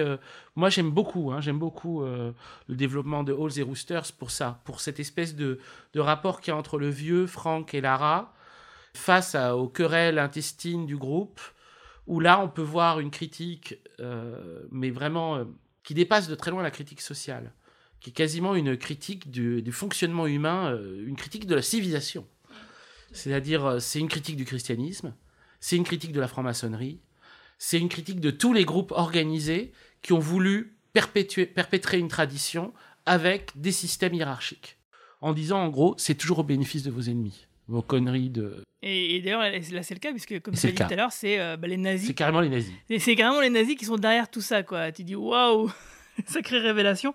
Et, et j'ai- ce que j'ai bien aimé moi dans ce double épisode aussi, c'est que euh, Catherine est utilisée euh, par justement, un, un- elle est embauchée en, en- comme psychologue au sein d'une entreprise très étrange. Et du coup, Catherine elle-même va mener l'enquête et va se sentir en danger. Et ce qui est fascinant, c'est que ok. Frank Black, il en a marre des secrets du groupe Millennium, il en a marre des secrets de Peter Watts, mais Catherine Black, elle en a marre des secrets de Frank Black. Oui, bien sûr. Parce que Frank Black, il lui a pas dit qu'elle était menacée par un tueur au Polaroid, et puis il lui raconte pas plus ce qui lui arrive maintenant, et euh, du coup, elle, c'est pareil, elle en a, ça claque. Quoi. Et puis il y a ce truc vraiment, euh, cette idée tout à fait étrange que le- la manière dont on repère les membres de Odessa, c'est qu'ils ont des peintures d'Hitler. Dans leur bureau, ouais. Voilà, ils ont les aquarelles d'Hitler. Genre dans les mecs, c'est, bien affiché, tu vois, là, au mur. Oui, ben on les connaît pas en même temps. C'est vrai que Hitler, on n'a on pas, on n'a pas tous chez soi, euh, je sais pas quoi, un livre, une monographie. euh, Non, non, c'est là, moi j'aurais pas reconnu. Bah, tu sais, en histoire de l'art, on nous avait montré des trucs. J'aurais jamais reconnu non, euh, ça, parce que c'est mais, tellement. mais c'est, c'est, c'est, c'est encore un- une, encore une bonne idée, quoi. Oui, c'est une très bonne idée, ouais. Par contre, ce qui est un peu moins une bonne idée, c'est les boutons de manchette avec euh, le, le signe du S, quoi. Oui, ça c'est un peu plus lourd. Ça, c'était bon, les C'est gars. un peu euh, plus lourd. Ouais, franchement, ça, On c'était pas admet. trop subtil, quoi. Mais bon. En même temps, personne ne regarde vraiment les bouchons de manchette les uns des autres, quoi. Donc ouais, très très bon euh, double Ah, épisode. euh, et en fait, donc du coup, en gros, c'est euh, bah, il faut, comme la main Saint-Sébastien, il faut avoir la relique qui euh, t'offre euh, une espèce de protection. On ne sait pas pourquoi. Ouais, ouais. c'est de la superstition. Ouais, part. Mais c'est c'est une superstition qui joue sur un la notion de pouvoir, c'est en gros, euh, je l'ai, je l'ai pas, c'est de la suggestion. euh, tant qu'il y a deux mecs qui y croient, euh, ça suffit, quoi. Et c'est là où c'est très intéressant, c'est-à-dire que la saison 1 était une critique de la société, la saison 2 est une critique de- du, du- du fonctionnement humain dans les civilisations, avec non seulement ces éléments de superstition, ces éléments de pouvoir, ces éléments de hiérarchie, et des- ces groupes qui initialement sont là pour exercer une fonction bénéfique, mais qui se transforment progressivement en leur contraire. Ah, c'est magnifiquement bien résumé. Merci. En fait, et euh, donc ouais, très bon épisode. Et euh, le suivant aussi, moi j'ai beaucoup aimé, qui aurait fait aussi un très bon épisode d'X-Files, qui est La Sirène. Ah, très beau. Euh, une mystérieuse jeune femme asiatique est liée à des morts étranges au bord d'un bateau. Oui, oui, très beau. Qui est. Très X-Files. Très X-Files, aussi écrit par Glenn Morgan et James Wong, et qui est, paraît détaché complètement de l'intrigue de Millennium et de sa mythologie. Pour autant, super important pour la, la psychologie du personnage de Frank Black. Et aussi de Jordan et de Catherine. Donc, euh, euh, un épisode pas mythologique, mais ultra important pour les personnages eux-mêmes. Ah oui, oui. Ensuite, on a un épisode que j'avais bien aimé aussi, Un enfant en Arcadie. Frank est à la recherche d'une tueuse en série et de sa compagne après leur évasion de prison. Ah oui, très beau. Avec le, couple lesbien. Le couple euh, lesbien. Qui, euh, voilà, c'est. Je, je veux pas en dire plus parce que je trouve que c'est un bel épisode Ah oui, et oui, qui, j'aimerais. Enfin, qu'il faut laisser des- les gens découvrir, je pense. Et, et qui est euh, très. Et qui est très dire, dans l'air du temps. Oui, qui est très moderne, quoi. Très, alors, du coup, pré- précurseur, hein, c'est clair. Précurseur, Et qui- parce qu'il est à présent dans l'air du temps, quoi. Ah oui, oui, complètement. Ensuite, on a cet épisode que tu adores. Ah, et moi aussi. Fantastique, Bon. Anamnèse. Là, je te laisse en parler. hein. Ça, pour moi, c'était un choc. Un choc de voir ça. Donc, Anamnésis, on a un épisode où on voit des jeunes filles lookées grunge, comme dans les années 90, qui sont dans un cadre, dans une petite ville et dans une école euh, religieuse et qui sont mal vues par les chrétiens de leur lycée et qui disent qu'elles sont possédées par euh, le diable ou qu'elles sont des sorcières Ils l'appellent la démone. la démone. Et ce qui se passe en fait, c'est que ces filles, elles prononcent par anamnèse des phrases tirées des textes retrouvés à Nagamadi en 1945. Il faut que je fasse une petite Oui, s'il te plaît. digression. Non, mais je t'en prie. En fait, je vais dire la vérité, c'est en partie à cause ou grâce à cet épisode. En tout cas, je me suis tourné vers toi. Je me suis dit, il, faut forcément que j'en parle à Paco. C'est euh, cet épi- euh, comment dire ça? Cet épisode, euh, il, me, il me touche directement au cœur. Qu'est-ce que c'est les textes de Nag Hammadi En fait, on parle de ces personnes qui ont voulu suivre Jésus, mais qui n'ont pas voulu suivre le christianisme. Le christianisme, les chrétiens les ont appelés les gnostiques. On les a connus dans un premier temps par des réfutations. Les réfutations de Irénée de Lyon, les réfutations de Hippolyte et de Épiphane. Dans ces livres, on, a compris qu'il y avait plein de gens après euh, la, pré- la prédication de Jésus, après, euh, après la présence sur terre de, de cet homme qu'on a appelé Jésus, et qui voulaient suivre Jésus, mais qui ne voulaient pas suivre les chrétiens, et qui pour eux, ça n'avait pas de sens de créer un groupe hiérarchique. En gros, Jésus venait leur les sortir de ça. Il venait leur parler d'une relation directe à la divinité, directe, et donc qui n'avait pas besoin d'intermédiaire, donc pas besoin d'église. Pas besoin d'église, ça veut dire pas besoin de clergé, de comportement humain, et donc en fait de mainmise de la dimension spirituelle de l'humanité par un groupe d'hommes qui l'utiliserait pour son propre pouvoir. Il se trouve que les textes, que déjà ce que reprochaient les chrétiens au- à ceux qu'ils appelaient les gnostiques, et les textes qu'on a fini par retrouver en 1945 dans le désert de Nag Hammadi, je fais donc une parenthèse aussi là-dessus, on n'avait pas de texte dit gnostique. Mais on a entendu parler d'eux pendant des siècles, des siècles. Après ce qu'on a appelé les gnostiques, il y a eu ce qu'on a appelé les manichéens, qui suivaient un prophète perse qui s'appelait Mani. Après, il y a eu en France les cathares. On suppose aussi qu'ils ont été influencés par le même type d'idées. À chaque fois, ils ont été exterminés par les chrétiens.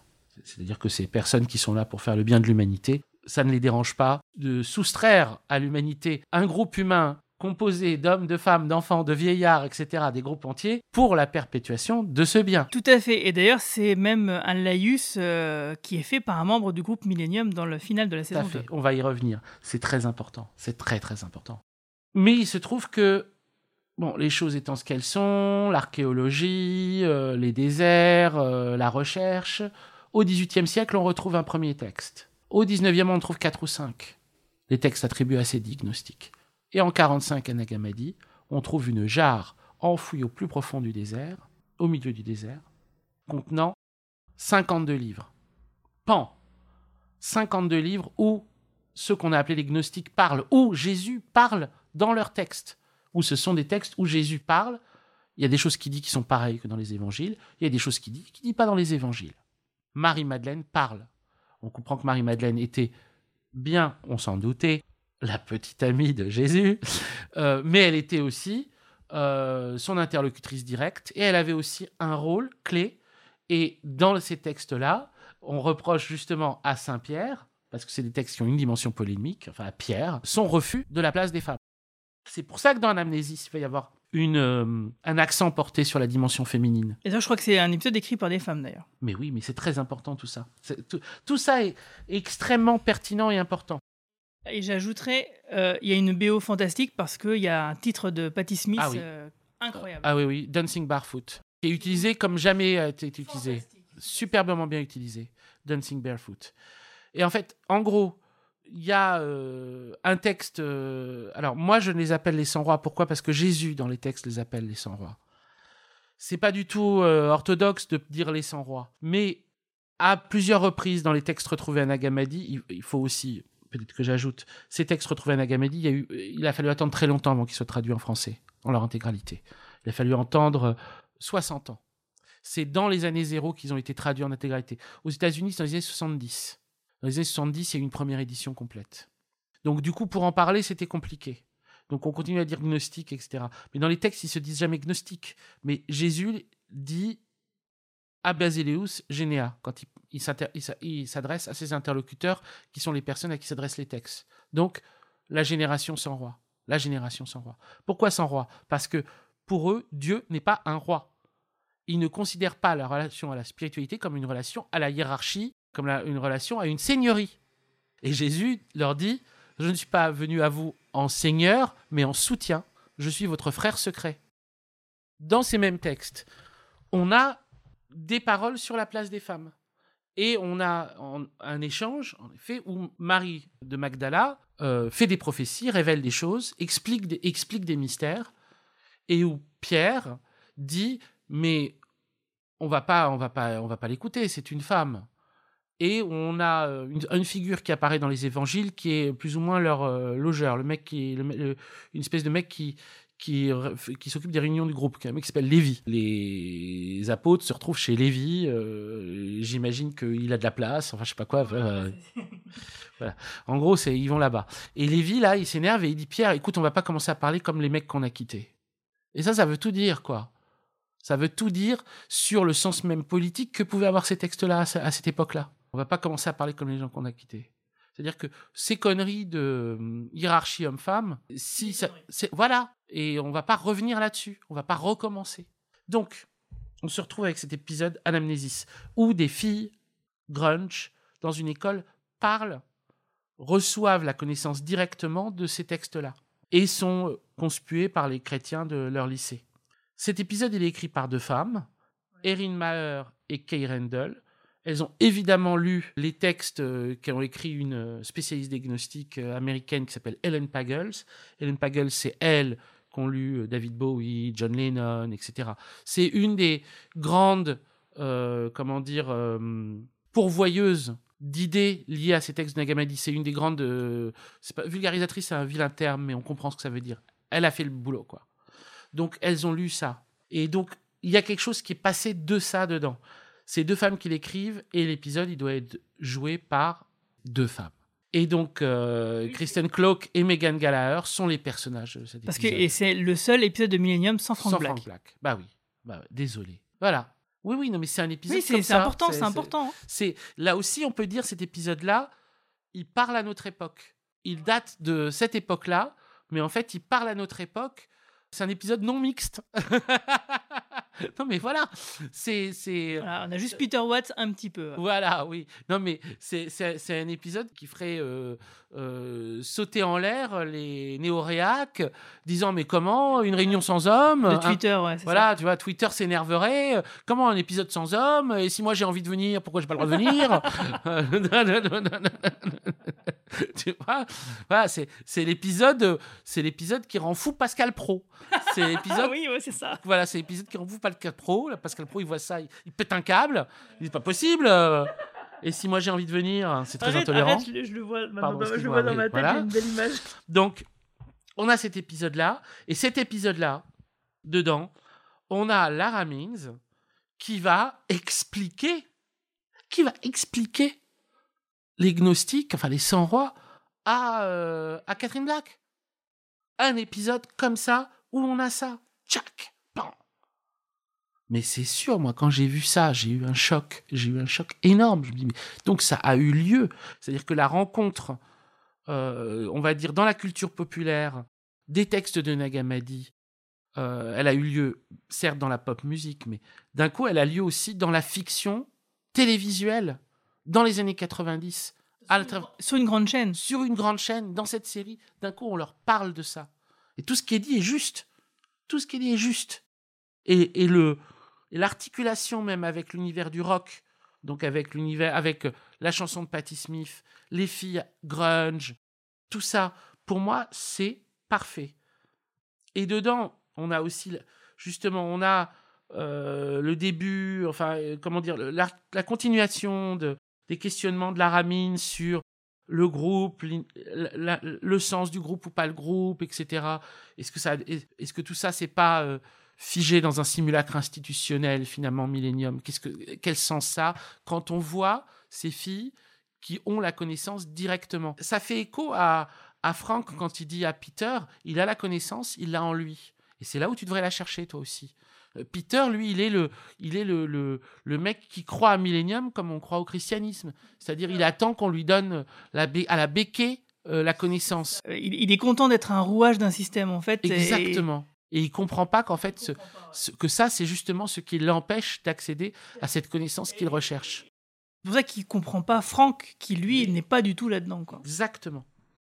Et un autre truc que j'aimerais euh, dire euh, vraiment encore sur cet épisode, parce que pour moi, il y a tellement de choses. Cet épisode répond euh, favorablement au fameux test d'Alison Bechdel. Donc là, Oui. le truc féministe, non mais il y en a pas tant que ça. Parce que quand euh, ils ont fait les comptes, euh, Je- je- J'en ai, c'est quoi J'en ai parlé euh, ce matin dans le podcast sur Camelot. Ça a été aussi un sujet. Oui, oui, oui. le test de Bechdel.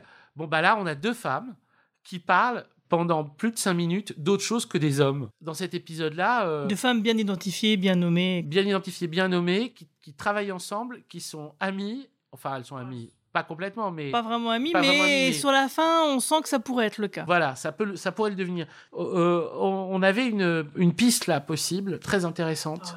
Mais moi, j'étais prêt. Moi, je, après cet épisode-là, je me suis dit, je veux. euh, Faites-moi un spin-off sur Lara Mims et Catherine Black. hein. Ouais, sauf que Catherine Black, elle meurt, à- et Larry Means aussi à l'avant la fin de la saison, malheureusement. mon Non. Lara Mims, elle elle est pas morte. Elle est pas morte, elle est internée. Elle est internée, t'as raison.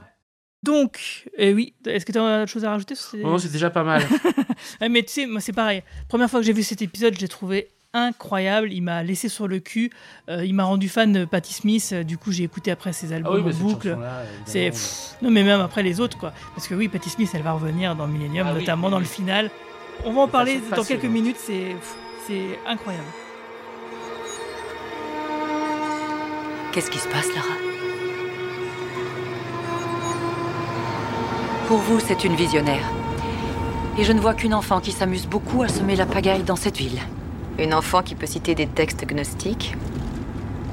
Ce n'était pas tiré de la Bible Hmm, Peu avant que l'empereur Constantin se convertisse au christianisme en 337, il ordonna la confiscation et la destruction de tous les ouvrages qui défiaient la religion orthodoxe, comme il en avait été décidé lors du premier concile de Nicée en 325. Tous les soi-disant textes gnostiques furent exclus de la Bible pour de nombreuses raisons, dont le fait de soutenir l'idée que Marie-Madeleine était un témoin du Christ et le seul des apôtres à, à avoir réellement compris l'enseignement du Christ. Claire disait des passages d'un texte appelé L'Esprit parfait de l'orage. Un texte fascinant. Des pages et des pages de contradictions. Comme Je suis la Vierge et la putain, la mère et la fille. L'alpha et l'oméga? Non, ça, elle l'a rajouté. Euh, ensuite, on a un autre épisode que moi j'ai beaucoup aimé et tu sais pourquoi Euh, C'est parce qu'on a l'apprentissage de l'ordinaire. Euh, Franck pressent que la meurtrière de Bletcher est responsable de la disparition d'un adolescent. Donc c'est le, re- le retour de Lucy Butler. Et cet épisode, il est obsédant. Love il is est blue. obsédant, Love is Blue. Il est obsédant. C'est c'est un épisode qui est dingue. Il est incroyable, ouais, il est fou. En fait, c'est euh, c'est donc euh, Lucy Butler qui revient effectivement. On la voit euh, kidnapper euh, des jeunes adolescents qui ont un fort potentiel, qui ont des fortes têtes un peu. des- On sent que c'est des gens qui deviendront forcément quelqu'un de bien, qui remettent en cause le système, enfin qui se laissent pas faire, etc. Et elle, elle les kidnappe et elle les enferme dans, un cagibier et elle leur fait passer une musique en boucle et en gros, elle veut les persuader qu'ils ne sont enfin, qui doivent être ordinaires, qui ne doivent pas être extraordinaires, qui doivent, qui doivent être euh, dans la norme euh, et pas en sortir et, et surtout pas en sortir. quoi. Et, Très intéressante lecture du diable. Hein. Ah. Très intéressante là vision là là. du diable. Et puis cette musique Love is Blue qui tombe en boucle et qui dit ah, laisse-moi t'aimer, je vais t'aimer. Donc euh, j'aime bien cette quoi elle détourne l'amour euh, euh, bah, avec ses mots. Enfin c'est vraiment euh, toutes les armes du diable quoi. Oui, oui, oui, oui, oui. C'est ah, cet épisode il est incroyable et encore une fois bien sûr elle va passer entre les doigts de Frank Black qui va réussir à sauver le- quelques enfants, quelques adolescents qu'on a vus dans l'épisode. Mais pour autant il n'arrivera pas à arrêter Lucy Butler car on n'arrête pas le mal. Non, parce que Lucy Butler, elle se, elle, prend d'autres formes après. Ensuite, euh, nous avons euh, un autre épisode que j'adore, Analyse diabolique de Darren Morgan. Un épisode, et je trouve que c'est, il est encore plus réussi que le précédent dans la, la- la parodie. Euh, donc c'est, on suit non pas Frank Black, mais on suit quatre démons, vraiment identifiés comme quatre démons, euh, qui se retrouvent euh, dans un café et qui se racontent des petites anecdotes de leur boulot de démon et euh, leur manière d'appréhender l'humanité. Et, et ils se rendent compte euh, au détour de leur conversation que tous ils ont rencontré Frank Black à un moment donné. En fait, Frank Black, c'est un peu le croque-mitaine des démons quelque part. Et j'ai trouvé ça vraiment une idée géniale. Il est, très intéressant cet épisode parce que c'est aussi un épisode où on voit que la série identifie le mal à la vie ordinaire et, au quotidien et au caractère insupportable du quotidien. C'est-à-dire que c'est un épisode qui est comique, mais avec un fond qui est d'une incroyable pessimisme. Ah oui, et puis qui, ouais, c'est quand on y réfléchit deux secondes, c'est euh, waouh, c'est dé- c'est déprimant quoi. Oui, oui, oui. Il n'est, il est vraiment pas que comique. Il a une dimension comique, il a une dimension parodique, mais il a aussi une dimension véritablement euh, où là, on retrouve finalement une sorte de synthèse de tout ce que la première saison était, de, de l'espèce de feuilleté de, de toutes ces vies ordinaires euh, terribles, avec le mal partout, euh, comme euh, la conséquence de l'ennui, de la tristesse, de la misère, de tout ça. Et d'ailleurs, je crois que c'est dans cet épisode-là, on entend aussi un démon qui dit oh, les tueurs en série, quand on en a vu, on les a tous vus. Oui Oui, oui, oui, oui, oui. Parce que lui, il fabrique lui-même des tueurs en série. C'est ça, oui. Donc, en, gros, c'est vraiment c'est, c'est un pied de nez à la saison 1 où on se demandait d'une manière très sérieuse, oui, est-ce que le mal vient de, de l'essence des hommes ou est-ce que c'est une force extérieure là Bah eux, ils répondent carrément, oui, c'est ça, nous, nous on est des démons, on fabrique des tueurs en série, c'est comme ça. Et ils tournent ça en dérision. Et du coup, bah, on arrive euh, bah, au final, quoi. Le quatrième cavalier et l'heure est proche. Où donc, euh, alors moi, ce que j'ai adoré, en fait, pour moi, c'est la meilleure histoire de fin du monde qui existe, ever. Je veux dire, euh, ces deux épisodes, c'est un- carrément un film. Ça pourrait être un téléfilm, quoi, mis bout à bout. il est incroyable. Déjà, ce que j'aime bien, c'est on- chaque seconde est utile d'une force. il n'y a pas de temps perdu, quoi. C'est tout à plusieurs lectures et du coup, ça dure qu'une heure et demie au final. Mais t'as l'impression que ça en dure deux heures parce qu'il y a tellement de choses, quoi. Et c'est pas du tout indigeste. Pourquoi maintenant? Pourquoi maintenant, Franck? Pourquoi sommes-nous nés maintenant? Et la probabilité dans tout ça, la probabilité pour que vous veniez au monde, les chances que nous avons de vivre, vous et moi. Si un jour c'est fini, quand ce sera fini, nous ferons partie des 10% d'humains qui ont vécu sur cette terre. Imaginez-vous la chance d'être nés juste au moment où ça s'arrête. Et depuis que l'heure est proche, que la fin est proche, nous sommes des vieillards. Mais comparé à toute la vie sur Terre et dans l'univers, nous sommes des enfants. Et c'est tout ce que nous serons, tout ce que nous étions. Imaginez-vous la chance que nous avons d'être là. J'ai tellement de chance d'être là. Et quant à ces choses dont ils m'ont parlé, la responsabilité, Franck, de savoir, de, de voir, d'avoir la chance d'être les témoins, j'ai tellement peur à avoir la chance de voir arriver. Mais pour nous, ça va aller. On n'est pas nés pour mourir quand même. On savait que ça allait arriver depuis deux millénaires. Heureux celui qui lit et ceux qui écoutent les paroles de la prophétie et gardent tout ce qui s'y trouve écrit, car l'heure est proche. Tout à fait. C'est d'une incroyable densité. Et c'est extrêmement perturbant aussi. C'est-à-dire qu'on a encore l'impression que la série recommence à zéro. Complètement. Dès le bah, début. ouais. Bah là, en fait, oui, elle, elle- elle- elle recommence à la fin. Oui. Mais c'est, c'est, c'est-à-dire qu'il y a plusieurs épisodes de la série, euh, pour moi, que j'ai identifiés comme des, des, des, des pilotes successifs. Le pilote, vous pouvez dire euh, que euh, euh, trône domination, euh, principa- principe trône domination, etc., était comme un, un nouveau pilote. Le pilote de la deuxième saison, et même celui-là, parce que il a un changement stylistique important au début. Dans tous les épisodes, on n'en a pas parlé, mais il y a des citations au début de chaque épisode. Et là, pour la première fois, la citation, elle est dite à haute voix. Elle est dite à haute voix par Terry O'Quinn. Donc, c'est soudain, c'est plus une citation, c'est pas un point de vue extérieur au récit, c'est pas un point de vue, euh, je sais pas quoi, métadiégétique. C'est le point de vue d'un personnage. Et Millennium, du coup, perd, perd incroyablement de sa, de son essence.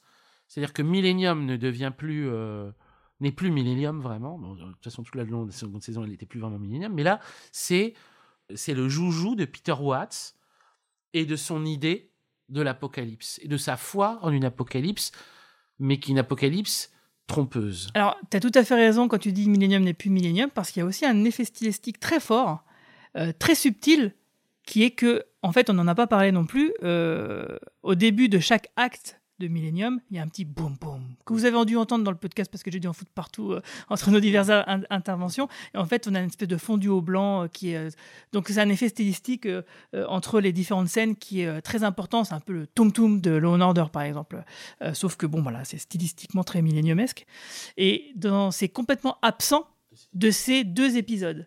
Et du coup, on a des coupes franches, ce qui fait que on le remarque peut-être pas au début, mais du coup, on a un malaise parce qu'on se dit, mais Il y a quelque se- chose qui n'est pas il y a pareil. Quelque chose qui cloche, quoi. Quelque chose qui cloche. Quelque chose qui ne va pas. Il manque quelque chose, mais on ne met pas le doigt dessus. D'ailleurs, moi, je suis sûr que je ne l'ai pas remarqué la première fois. J'ai dû remarquer ça la deuxième ou la troisième fois que je l'ai vu, quoi.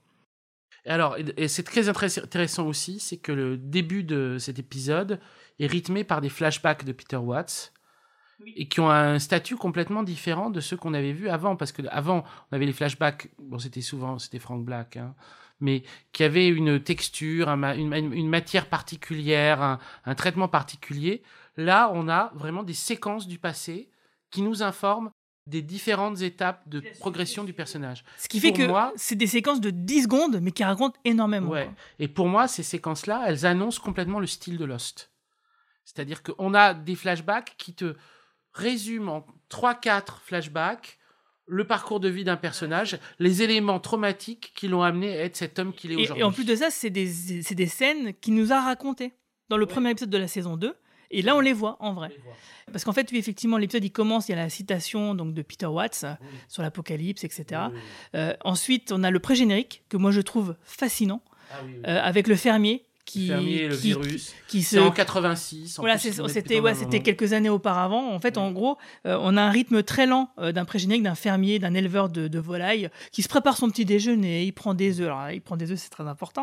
Et puis donc voilà, c'est très lent, on le voit le mec. fait- Et puis tout d'un coup, il sort de après son petit déj, il commence à avoir des traces de sang avec des, des traces de- d'empreintes de de, bah, de ces volailles quoi. Et puis il commence à les suivre et il voit un hangar avec absolument toutes ces volailles euh, qui ont qui ont transpiré du sang.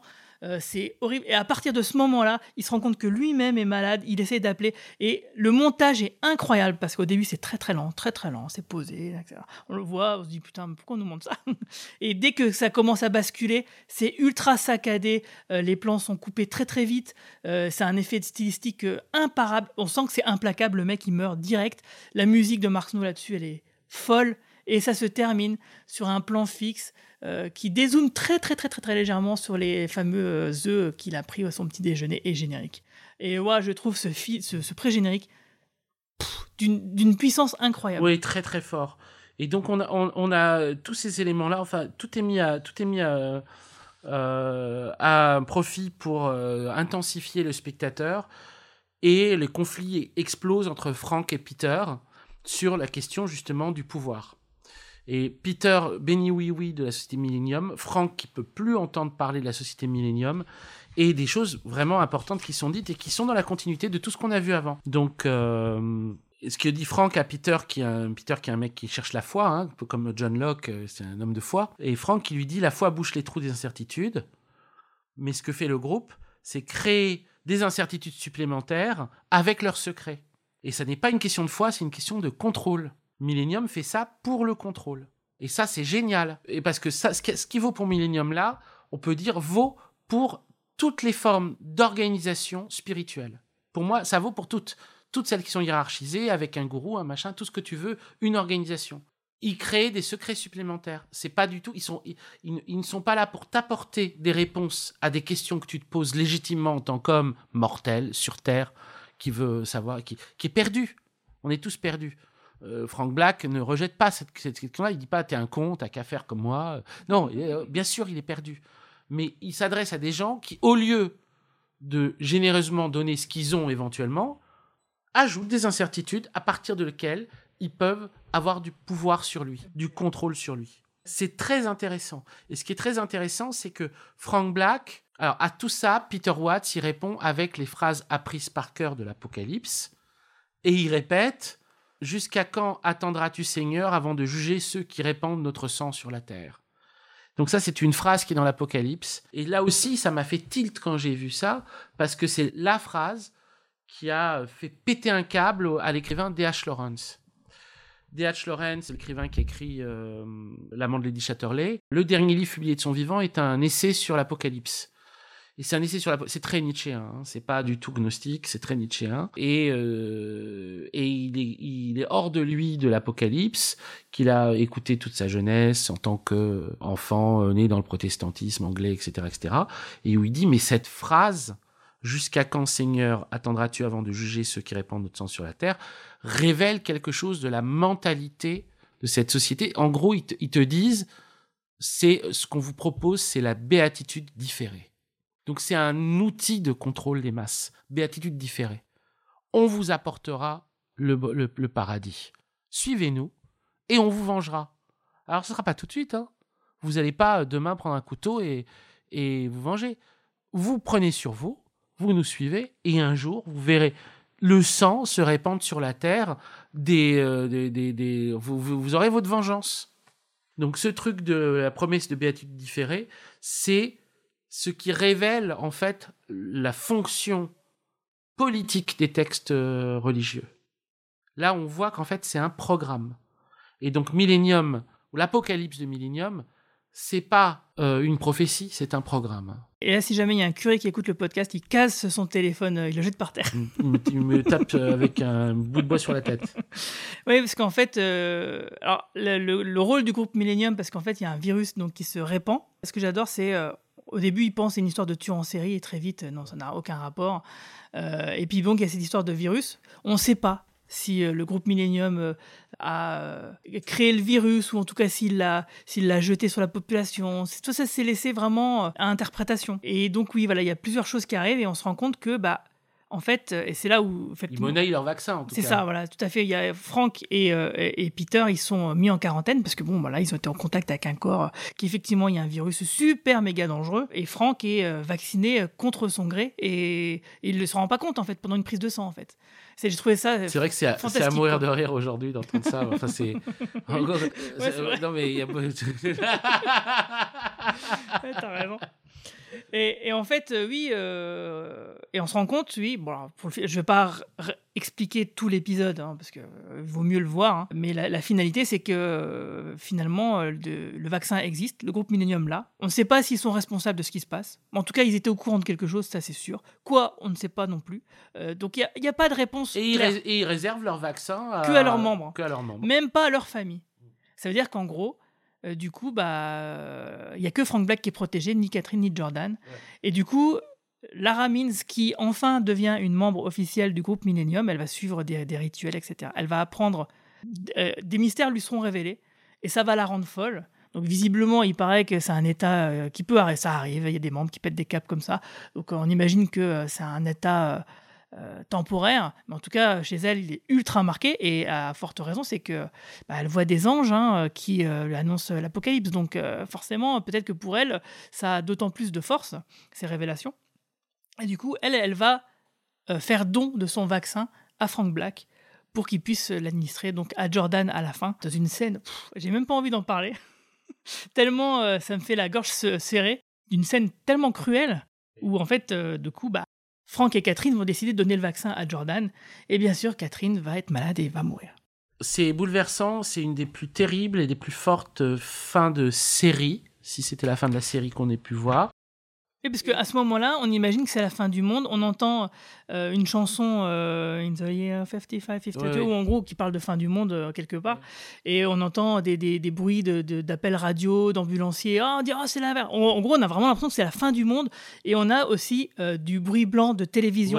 Sous-entendu, la société s'est effondrée. Il y a même plus de télévision. Et en fait, parce que ces, ces flashs de bruit blanc de télévision, Franck les a tout le long des deux épisodes. Et sait pas ce que c'est.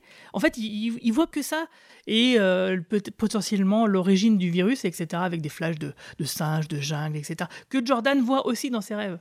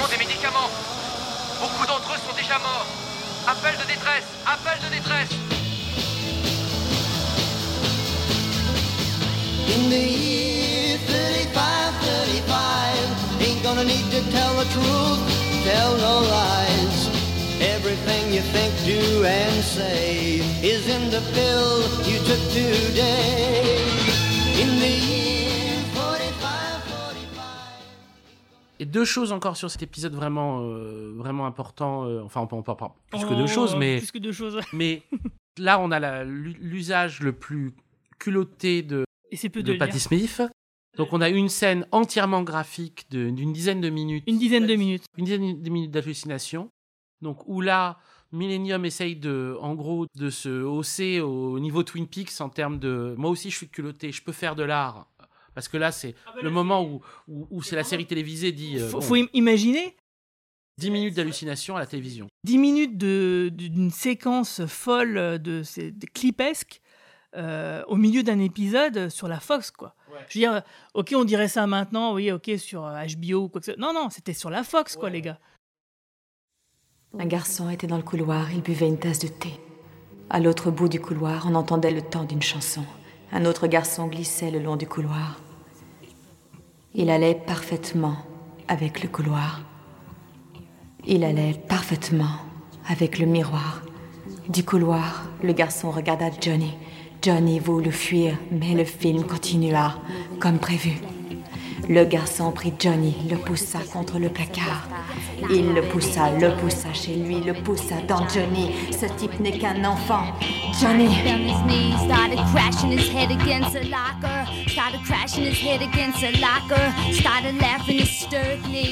Quand? Then, suddenly, Johnny gets a feeling he's being surrounded by horses, horses, Les chevaux. Les chevaux. Blanc, luisant d'argent.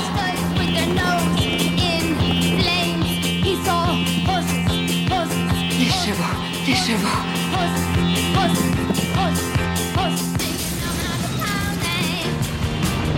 C'est du fer du poney. C'est un, un grand culot créatif. Et il y a aussi le discours incroyable du membre de Millennium justifiant leur meurtre. Qui a, un- qui a un, un long discours. Très très long discours. Selon vous, qui décide De qui doit vivre ou de qui doit mourir? Peut-être qu'individuellement, nous n'avons droit qu'à tant de jours de vie. Peut-être que dans son intégralité, l'humanité n'a droit qu'à tant de jours de vie. Alors vous voyez, si on se place donc par rapport à l'humanité tout entière, la mort d'un seul individu n'a absolument aucune sorte d'importance. Le groupe Millennium ne s'intéressera jamais à un seul individu, à une seule vie. Est-ce que vous comprenez ce que je veux dire? Notre responsabilité, souvenez-vous bien de ce mot, il reviendra souvent. Notre responsabilité concerne la vie, la vie de toute l'humanité. Dans ce qui semble être le destin de l'humanité, la mort d'un individu est complètement insignifiante. Millennium ne s'intéresse pas à chaque vie en particulier. Notre responsabilité concerne l'ensemble de l'humanité. Nous devons faire en sorte d'accroître ses chances de survie. Cela semble paradoxal, mais c'est la nature même de la responsabilité. Si une seule vie nous empêche d'en protéger des millions, nous l'éliminons sans réfléchir. Et le courage d'être responsable de toutes ces vies, c'est la première chose que vous devez comprendre et accepter. Cela s'appelle la responsabilité de la responsabilité. Et maintenant, on l'entend pour la dernière fois de la série. Voilà qui nous sommes. Voilà qui nous sommes. Alors, on est les salopards qui euh, décident de qui doit survivre et qui ne doit pas survivre. Mais ce discours-là, c'est aussi le discours évidemment de n'importe quel État. C'est-à-dire, c'est le discours du pouvoir. C'est le discours du pouvoir euh, dans, dans, dans toute son horreur, dans toute son aberration. Et là, on, rentre dans quelque chose qui peut être même là, on va dire, euh, et c'est un fil qui court dans plein de séries. C'est quelque chose, pareil, j'en ai souvent parlé avec Claire Cornillon, euh, qui court dans plein de séries, de Millennium jusqu'à Person of Interest, et qui concerne même le sens de l'articulation étrange des séries entre les épisodes qui sont les épisodes les unitaires et les épisodes qui sont des épisodes séries, c'est-à-dire euh, l'anecdote et le, grand récit. Les termes de, Claire, c'est euh, une série euh, semi-formulaire. C'est donc les épisodes formulaires et les épisodes sériels. Et euh, les épisodes formulaires, le sens métaphysique de de l'épisode formulaire, c'est l'importance de chaque vie en particulier. C'est pour ça que c'est quelque chose qui va toucher beaucoup de séries qui vont s'intéresser à la question du pouvoir. La question du pouvoir, qui est finalement la question de la gestion du grand récit. La question de la gestion du grand récit qui fait fi de tous les petits récits. Dans X-Files, dans Millennium, c'est particulièrement criant. C'est des séries qui, se, qui combattent sans cesse entre les épisodes dits mythologiques et les épisodes dits non mythologiques. Et la justification métaphysique des épisodes non mythologiques, c'est que chaque petit récit a son sens. Chaque petit récit. Si on oublie le petit récit, alors on est comme ces salopards qui disent on est, euh, nous, c'est la responsabilité de la responsabilité. Voilà qui nous sommes. Nous, on s'intéresse que à l'humanité en général, l'abstraction de l'humanité. Et c'est ce conflit-là, ou cette, ce- ce- cette tension-là qu'il y a dans la série télévisée comme genre, vraiment qui la définit, et qui permet, je crois, même ce type de réflexion, qui permet à ce type de réflexion d'avoir, euh, comment dire, de la matière pour le spectateur. Il peut les comprendre, il peut le sentir, il peut saisir ce qu'il y a de juste dans l'idée que chaque épisode compte, que le plus petit épisode, même s'il est moins bon que le précédent, etc., c'est normal. On est dans un truc feuilleté, un espèce de passe, feuilleté. On passe d'un récit à l'autre, d'une personne à l'autre, etc., etc. Tandis que de temps en temps, on rejoint le grand récit, mais le grand récit, c'est toujours un- le grand récit est toujours une apocalypse. Non, mais c'est tout à fait juste. Et d'ailleurs, ça transparaît beaucoup dans les, justement, les dialogues entre Frank Black et Peter Watts. C'était d'ailleurs complètement le, le sujet, en fait. Donc, euh, oui, ce, ce final, il est vraiment. euh, Magistral. Il, est, il est incroyable. C'est vraiment euh, du, du très grand art. Et euh, tu parlais de Twin Peaks. Et c'est vrai que bah, moi, dans les années 90, euh, c'est- j'ai eu deux chocs. Bah, c'est celui-là et Twin Peaks, quoi. Donc, en termes de final. Et donc, du coup, c'est vrai que c'est super emmerdant de se dire que c'est pas le final de la série et que la série elle continue. Euh, c'est- euh, les mecs ils te ils te font une fin du monde géniale euh, en série et bah non bah la série elle va continuer quand même. tu te dis Et ça, on va en passer, en parler dans le troisième épisode. ouais c'est quand même complètement fou. Donc on vous donne rendez-vous euh, le mois prochain bah, pour parler de la saison 3 de Millennium. Salut tout le monde. Au revoir.